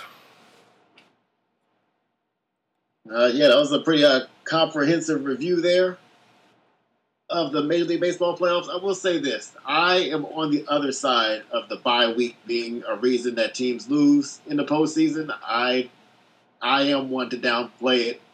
And when I look at it this year, I didn't see anything surprising from the teams that were on bye weeks. When you look at the Orioles, you're talking about a young team that only had one good, consistent pitcher all year, and that was Kyle Bradish. And Bradish was pretty decent in his start. Is it a surprise that Grayson Rodriguez, a rookie, gets blown up in a game when he's been inconsistent all year, as a rookie can be? No, that's not a surprise. Is, it a surprise that the rest of the rotation got beat around in that series? No. Is it a surprise that a bullpen that's missing by far its best pitcher in Felix Bautista struggled? No, none of that is a surprise. So I, I can't blame the bye week because, or the bye days, because the bye wouldn't have fixed Felix Bautista getting back. The bye doesn't change the fact that the Orioles didn't have a good rotation all year long. The bye didn't change the fact that you weren't able to put John Means in, in your rotation for the series. None of that is affected by the bye. So I don't look at the Orioles and say that's why they lost. When I look, look at the Dodgers, same thing. Like the biggest issue for the Dodgers was the pitching. And I talked about that going into the series. You don't have Walker Buehler. You haven't had him all year because of injury. You don't have Dustin May. You haven't basically had him all year because of injury. You don't have Julio Urias. He did it to himself, but you don't have him. These are three guys that, you know, perfect world, you would have all three of them pitching. So now instead of those guys, you have to count on somebody like Lance Lynn to try to save your season. And oh, by the way, Lance Lynn gave up 50 home runs in the regular season. So why are we surprised? We can't say, oh, the buys why Lance Lynn gave up home runs. That's what he does now. And so that, that's just not it's not a surprise to me how the Dodgers pitching performed, and that put them in a bad situation to, to, to lose that game. Clayton Kershaw gave up a bunch of runs, I think six runs in one inning, or a third of an inning. Have we not seen Clayton Kershaw fail in the postseason before? So like like none of it's a surprise. And then moving to the Braves, two things. One, Philadelphia beat Atlanta in the playoffs last year. So, bye or not, the Phillies are not scared of the Braves. Two, we've seen the Phillies pitchers, specifically Zack Wheeler and Aaron Nola, we've seen them do well in the postseason before. So again, none of these series were uncharacteristic. The one team that had the bye and then won was the Houston Astros, who have won in the postseason time and time again.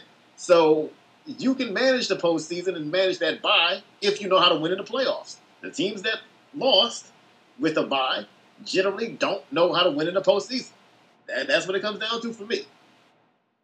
Now, getting to the championship series, my Diamondbacks are in there, and, and quite frankly, you know, I'm, I'm, sitting there, I'm watching during this podcast, my Diamondbacks get blown out tonight.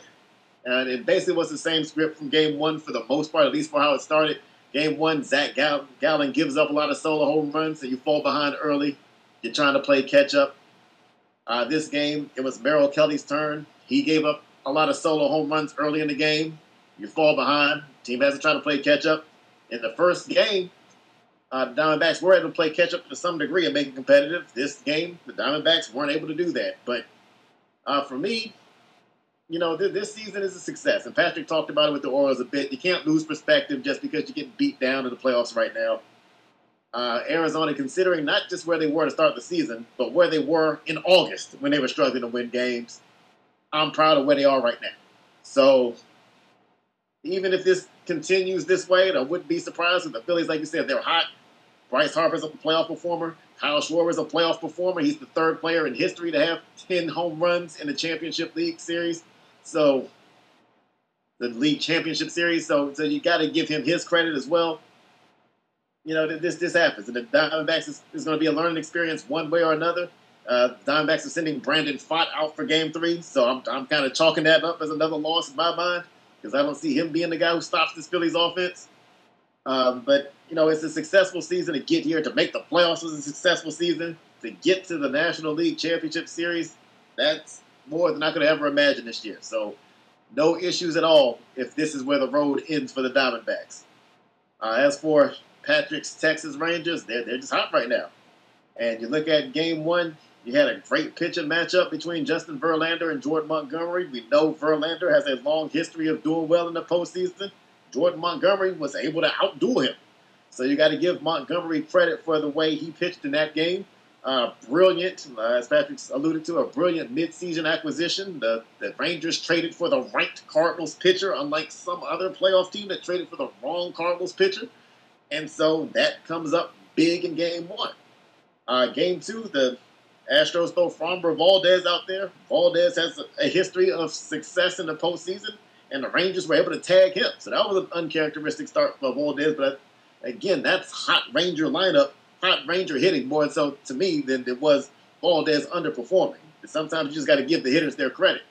And so you, you know you mentioned some names like Corey Seager or Evan Carter. There, these, guys are coming up big, and they've got power throughout the lineup. They've got guys who can hit for average throughout the lineup. So uh, this Texas offense is dangerous. And, you know, the concern I have for Texas was their bullpen. It has been unsettled for most of the season. Uh, we've seen Will Smith be the closer for a while and start to struggle. We know Aroldis Chapman, when he comes in, every pitch is at best a 50 50 chance of being a strike, a 50 50 chance of being a ball. You just never know what you're going to get out of him. So, my concern was the bullpen uh, for this team. But Jose Leclerc, I got to give him credit. He's come through and he stabilized the bullpen in the postseason. He has been lights out in that closer role for them, and they've needed that. Uh, Leclerc has not been the closer for the majority of the season, even though he started off as the closer because of his struggles or inconsistencies at one point. But he's straightened it up. He's made a big difference, and now, you know, in the postseason, it's it's about shortening games. You know, a team like the Kansas City Royals years ago with an undermanned team was able to win the World Series because basically their last three guys out of the bullpen made it a six inning game every time they came out there. If they were up after six innings, they were going to win. That matters a lot in the postseason. And so when you have a guy pitching at the level Leclerc is pitching at right now, the Rangers understand if we're winning after eight innings, we're going to win. Maybe even if we're winning after seven and a third or seven and two thirds innings, because we can count on him to close out the eighth inning and finish finish it off in the ninth. So uh, that's a big deal for them. That's helping their confidence, and Patrick's prediction for the Rangers getting to the World Series looks good through two games, and and the Rangers are hot. The Astros are a team that you can't count out because again they've got long a long resume that says don't count them out here, but uh, they're they're in a little trouble. they have to acknowledge that. So uh, Philadelphia and Texas they have to like where they are right now. Houston and Arizona a lot of work to do. Getting quickly into college football, we know we're getting long into it, so I'm gonna breeze through these. Uh, Oregon and Washington, the 7 8 matchup going into the weekend. That game lived up to the hype. A competitive back and forth game. Both quarterbacks look good in the game, both high profile quarterbacks, Michael Penix Jr. and Bo Nix, so give them credit. Uh, Oregon did pass up on a short field goal at the end of the first half, so I look at that more than I look at the missed field goal at the end of the game. That miss, that lack of a field goal at the end of the first half, and they didn't convert. Uh, to me, that cost them, and that came back to haunt them at the end. But this was a great game. Glad to see it live up to the hype. Uh, we had Stanford and Colorado. Uh, double overtime loss for Colorado. Uh, Stanford with the win 46 43. Uh, obviously, Colorado had a 29 nothing lead at halftime, and then they just they just turned off the competitive juices. Stanford didn't give up. Nobody's going to give up against Colorado because they know the spotlight's there. Colorado needs to understand that. and give credit to Elic Ayomanor, who put his name on the map with a 294 yard, three touchdown performance, basically doing all of that after halftime. So, uh, credit to Stanford, Colorado. Tough lesson there, and their schedule gets no easier from here. Uh, we had Miami against uh, North Carolina. North Carolina wins that game 41 31. This, this game was about Devontez Walker, uh, transfer from Kent State, who just became eligible a week ago. Not sure why. NCAA needs to clean that up.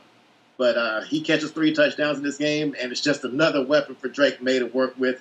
So North Carolina continues to get more and more dangerous as the season goes on, as much as I don't like to say it. Uh, Louisville, fresh off of beating Notre Dame, fresh off of moving way up in the rankings. They have a letdown performance against Pittsburgh. Uh, close game into the fourth quarter. Pittsburgh pulls away late, got an interception for a touchdown late. Uh, Pittsburgh outscored Louisville 24 0 the second half. So Louisville just as bad of a collapse as Colorado had there. Hard lesson for them too. And lastly, Duke without Riley Leonard able to beat NC State 24 to 3. I'm just going to talk about the fact that Duke plays Florida State next week. That's a game to keep an eye on. I'm not going to even talk about my team this week. yeah, top three teams handled business as we thought they would. Um, top four teams, actually. Uh, Penn State had Massachusetts, we already talked about. Don't care. the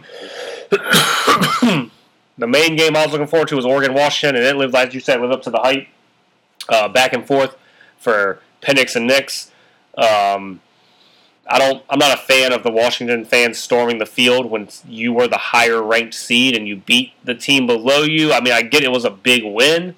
Uh, just interesting, interesting win, an interesting storm fielding there. Um, but yeah, big win for Washington, man. And then I like the fact that Oregon didn't move that far down the rankings since it was on a blown field goal to tie the game at the end there. I, I like that the committee or whoever was doing the rankings was like, okay, like they're still a good team. Like I, I do enjoy seeing that.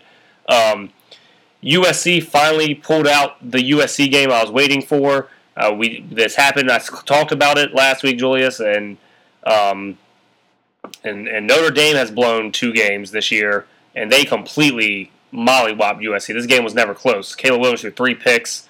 Uh, he looked terrible in this game, but we, talked about, and I talked about how I'm worried about their defense. And when they get into some of their better games that they need to play, what is that defense going to do?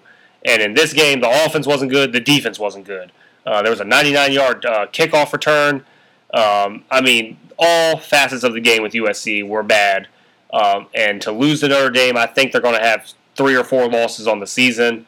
Um, not going to hurt Caleb Williams' draft status, but um, maybe it does. We've we've seen more surprising things like you know uh, Mitchell Trubisky getting drafted over Mahomes or Deshaun Watson. So I don't know. Maybe something, something crazy could happen, but um, Notre Dame beat USC, and it was not a good week for Pac-12 teams because uh, Washington State, after being ranked in the top ten two weeks ago, has lost two games in a row. They lost to Arizona, then they got beat by Arizona, forty-four to six. Uh, this kind of wheels have just kind of fallen off for Washington State. Um, and after Kentucky got ranked, they've lost Missouri, surprising six and one. Also, don't know how they're not ranked yet. That's going to change this week because they're two and one the SEC. But you don't go see an SEC team be six and one and not uh, be in the top twenty-five. But they just beat Kentucky, and again with Kentucky losing, Kansas losing, uh, Washington State losing, uh, you're going to have a lot of changes in the rankings, and um, you know, I think I think uh, Missouri's going to sneak their way up there. Louisville may or may not fall out. Miami's going to fall out. Uh, so some interesting rankings are going to be coming up. Um, but again, Missouri with a surprising six and one uh, to start this season. and I'm quickly going to get into the WNBA because we talked about that, and they're in their finals. Uh, the Liberty get uh, the W that they needed uh, going back home, so they do force a game four.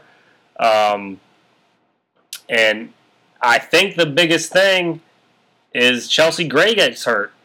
Um, and that's going to be a big blow to the Aces. And and the and Liberty have a good enough team um, that that they could win the next two to win it. So we'll see what happens. Uh, they got to get game four first, Julius. But uh, I think the Chelsea Gray injury to the Aces is is a really big deal. I agree with you 100. Uh, percent we know that the Aces are a stack loaded team. They got a lot of mouths to feed that offense. Obviously, A'ja Wilson leading the way. Uh, you got somebody like Kelsey Plum, who's a great scorer. Chelsea Gray is the one who kind of gets it to all kind of come together. Uh, she's the kind of the floor general for this team. She makes some smart decisions.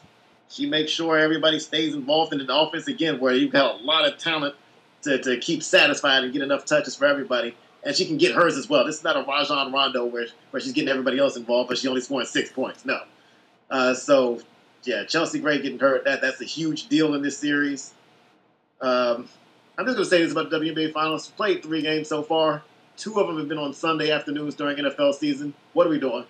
What, what are we doing? Do you want people to not watch? Because you're making it hard to, to, keep up with these games. Nobody even knows they're coming on at 3 in the afternoon on Sunday. I, I, I don't know who's coming up with that, but I, that that just frustrates me for that league because you're trying to put yourself on the map, but you're airing your most important games at a time slot that minimizes your audience. Uh, one final note: uh, Tim Tszyu, son of Kostya Tszyu, for, for those who uh, remember him boxing. Uh, Tim Tszyu had a unanimous decision win on his home turf in Australia over Brian Mendoza. Uh, Tszyu dominated the fight. I'll give credit Mendoza because he got rocked a lot throughout the fight, but he never even came close to going down. Tszyu is a guy who has finished a lot of guys in the past with punches that he landed, the same punches he landed on Mendoza. Mendoza didn't go anywhere, but uh, Mendoza just had no answer for Tszyu and his offense. After the fight, Tszyu did call out Jermell Charlo. Of course, we know Charlo's fresh off the loss to Canelo. Uh, from a weight class perspective, it makes way more sense. And so I hope that Charlo responds. I would be interested in seeing a Jermell Charlo versus Tim Tszyu fight. And that's going to wrap it up for this week's podcast. We always, as always, we really appreciate y'all listening. Uh, we'll put up the podcast uh, and, you know, follow us at Two Guys, Four Balls Podcast. Uh, that's Facebook, Instagram, X. Um, and again, we appreciate all our listeners out there. Thank you for listening to the Two Guys, Four Balls podcast.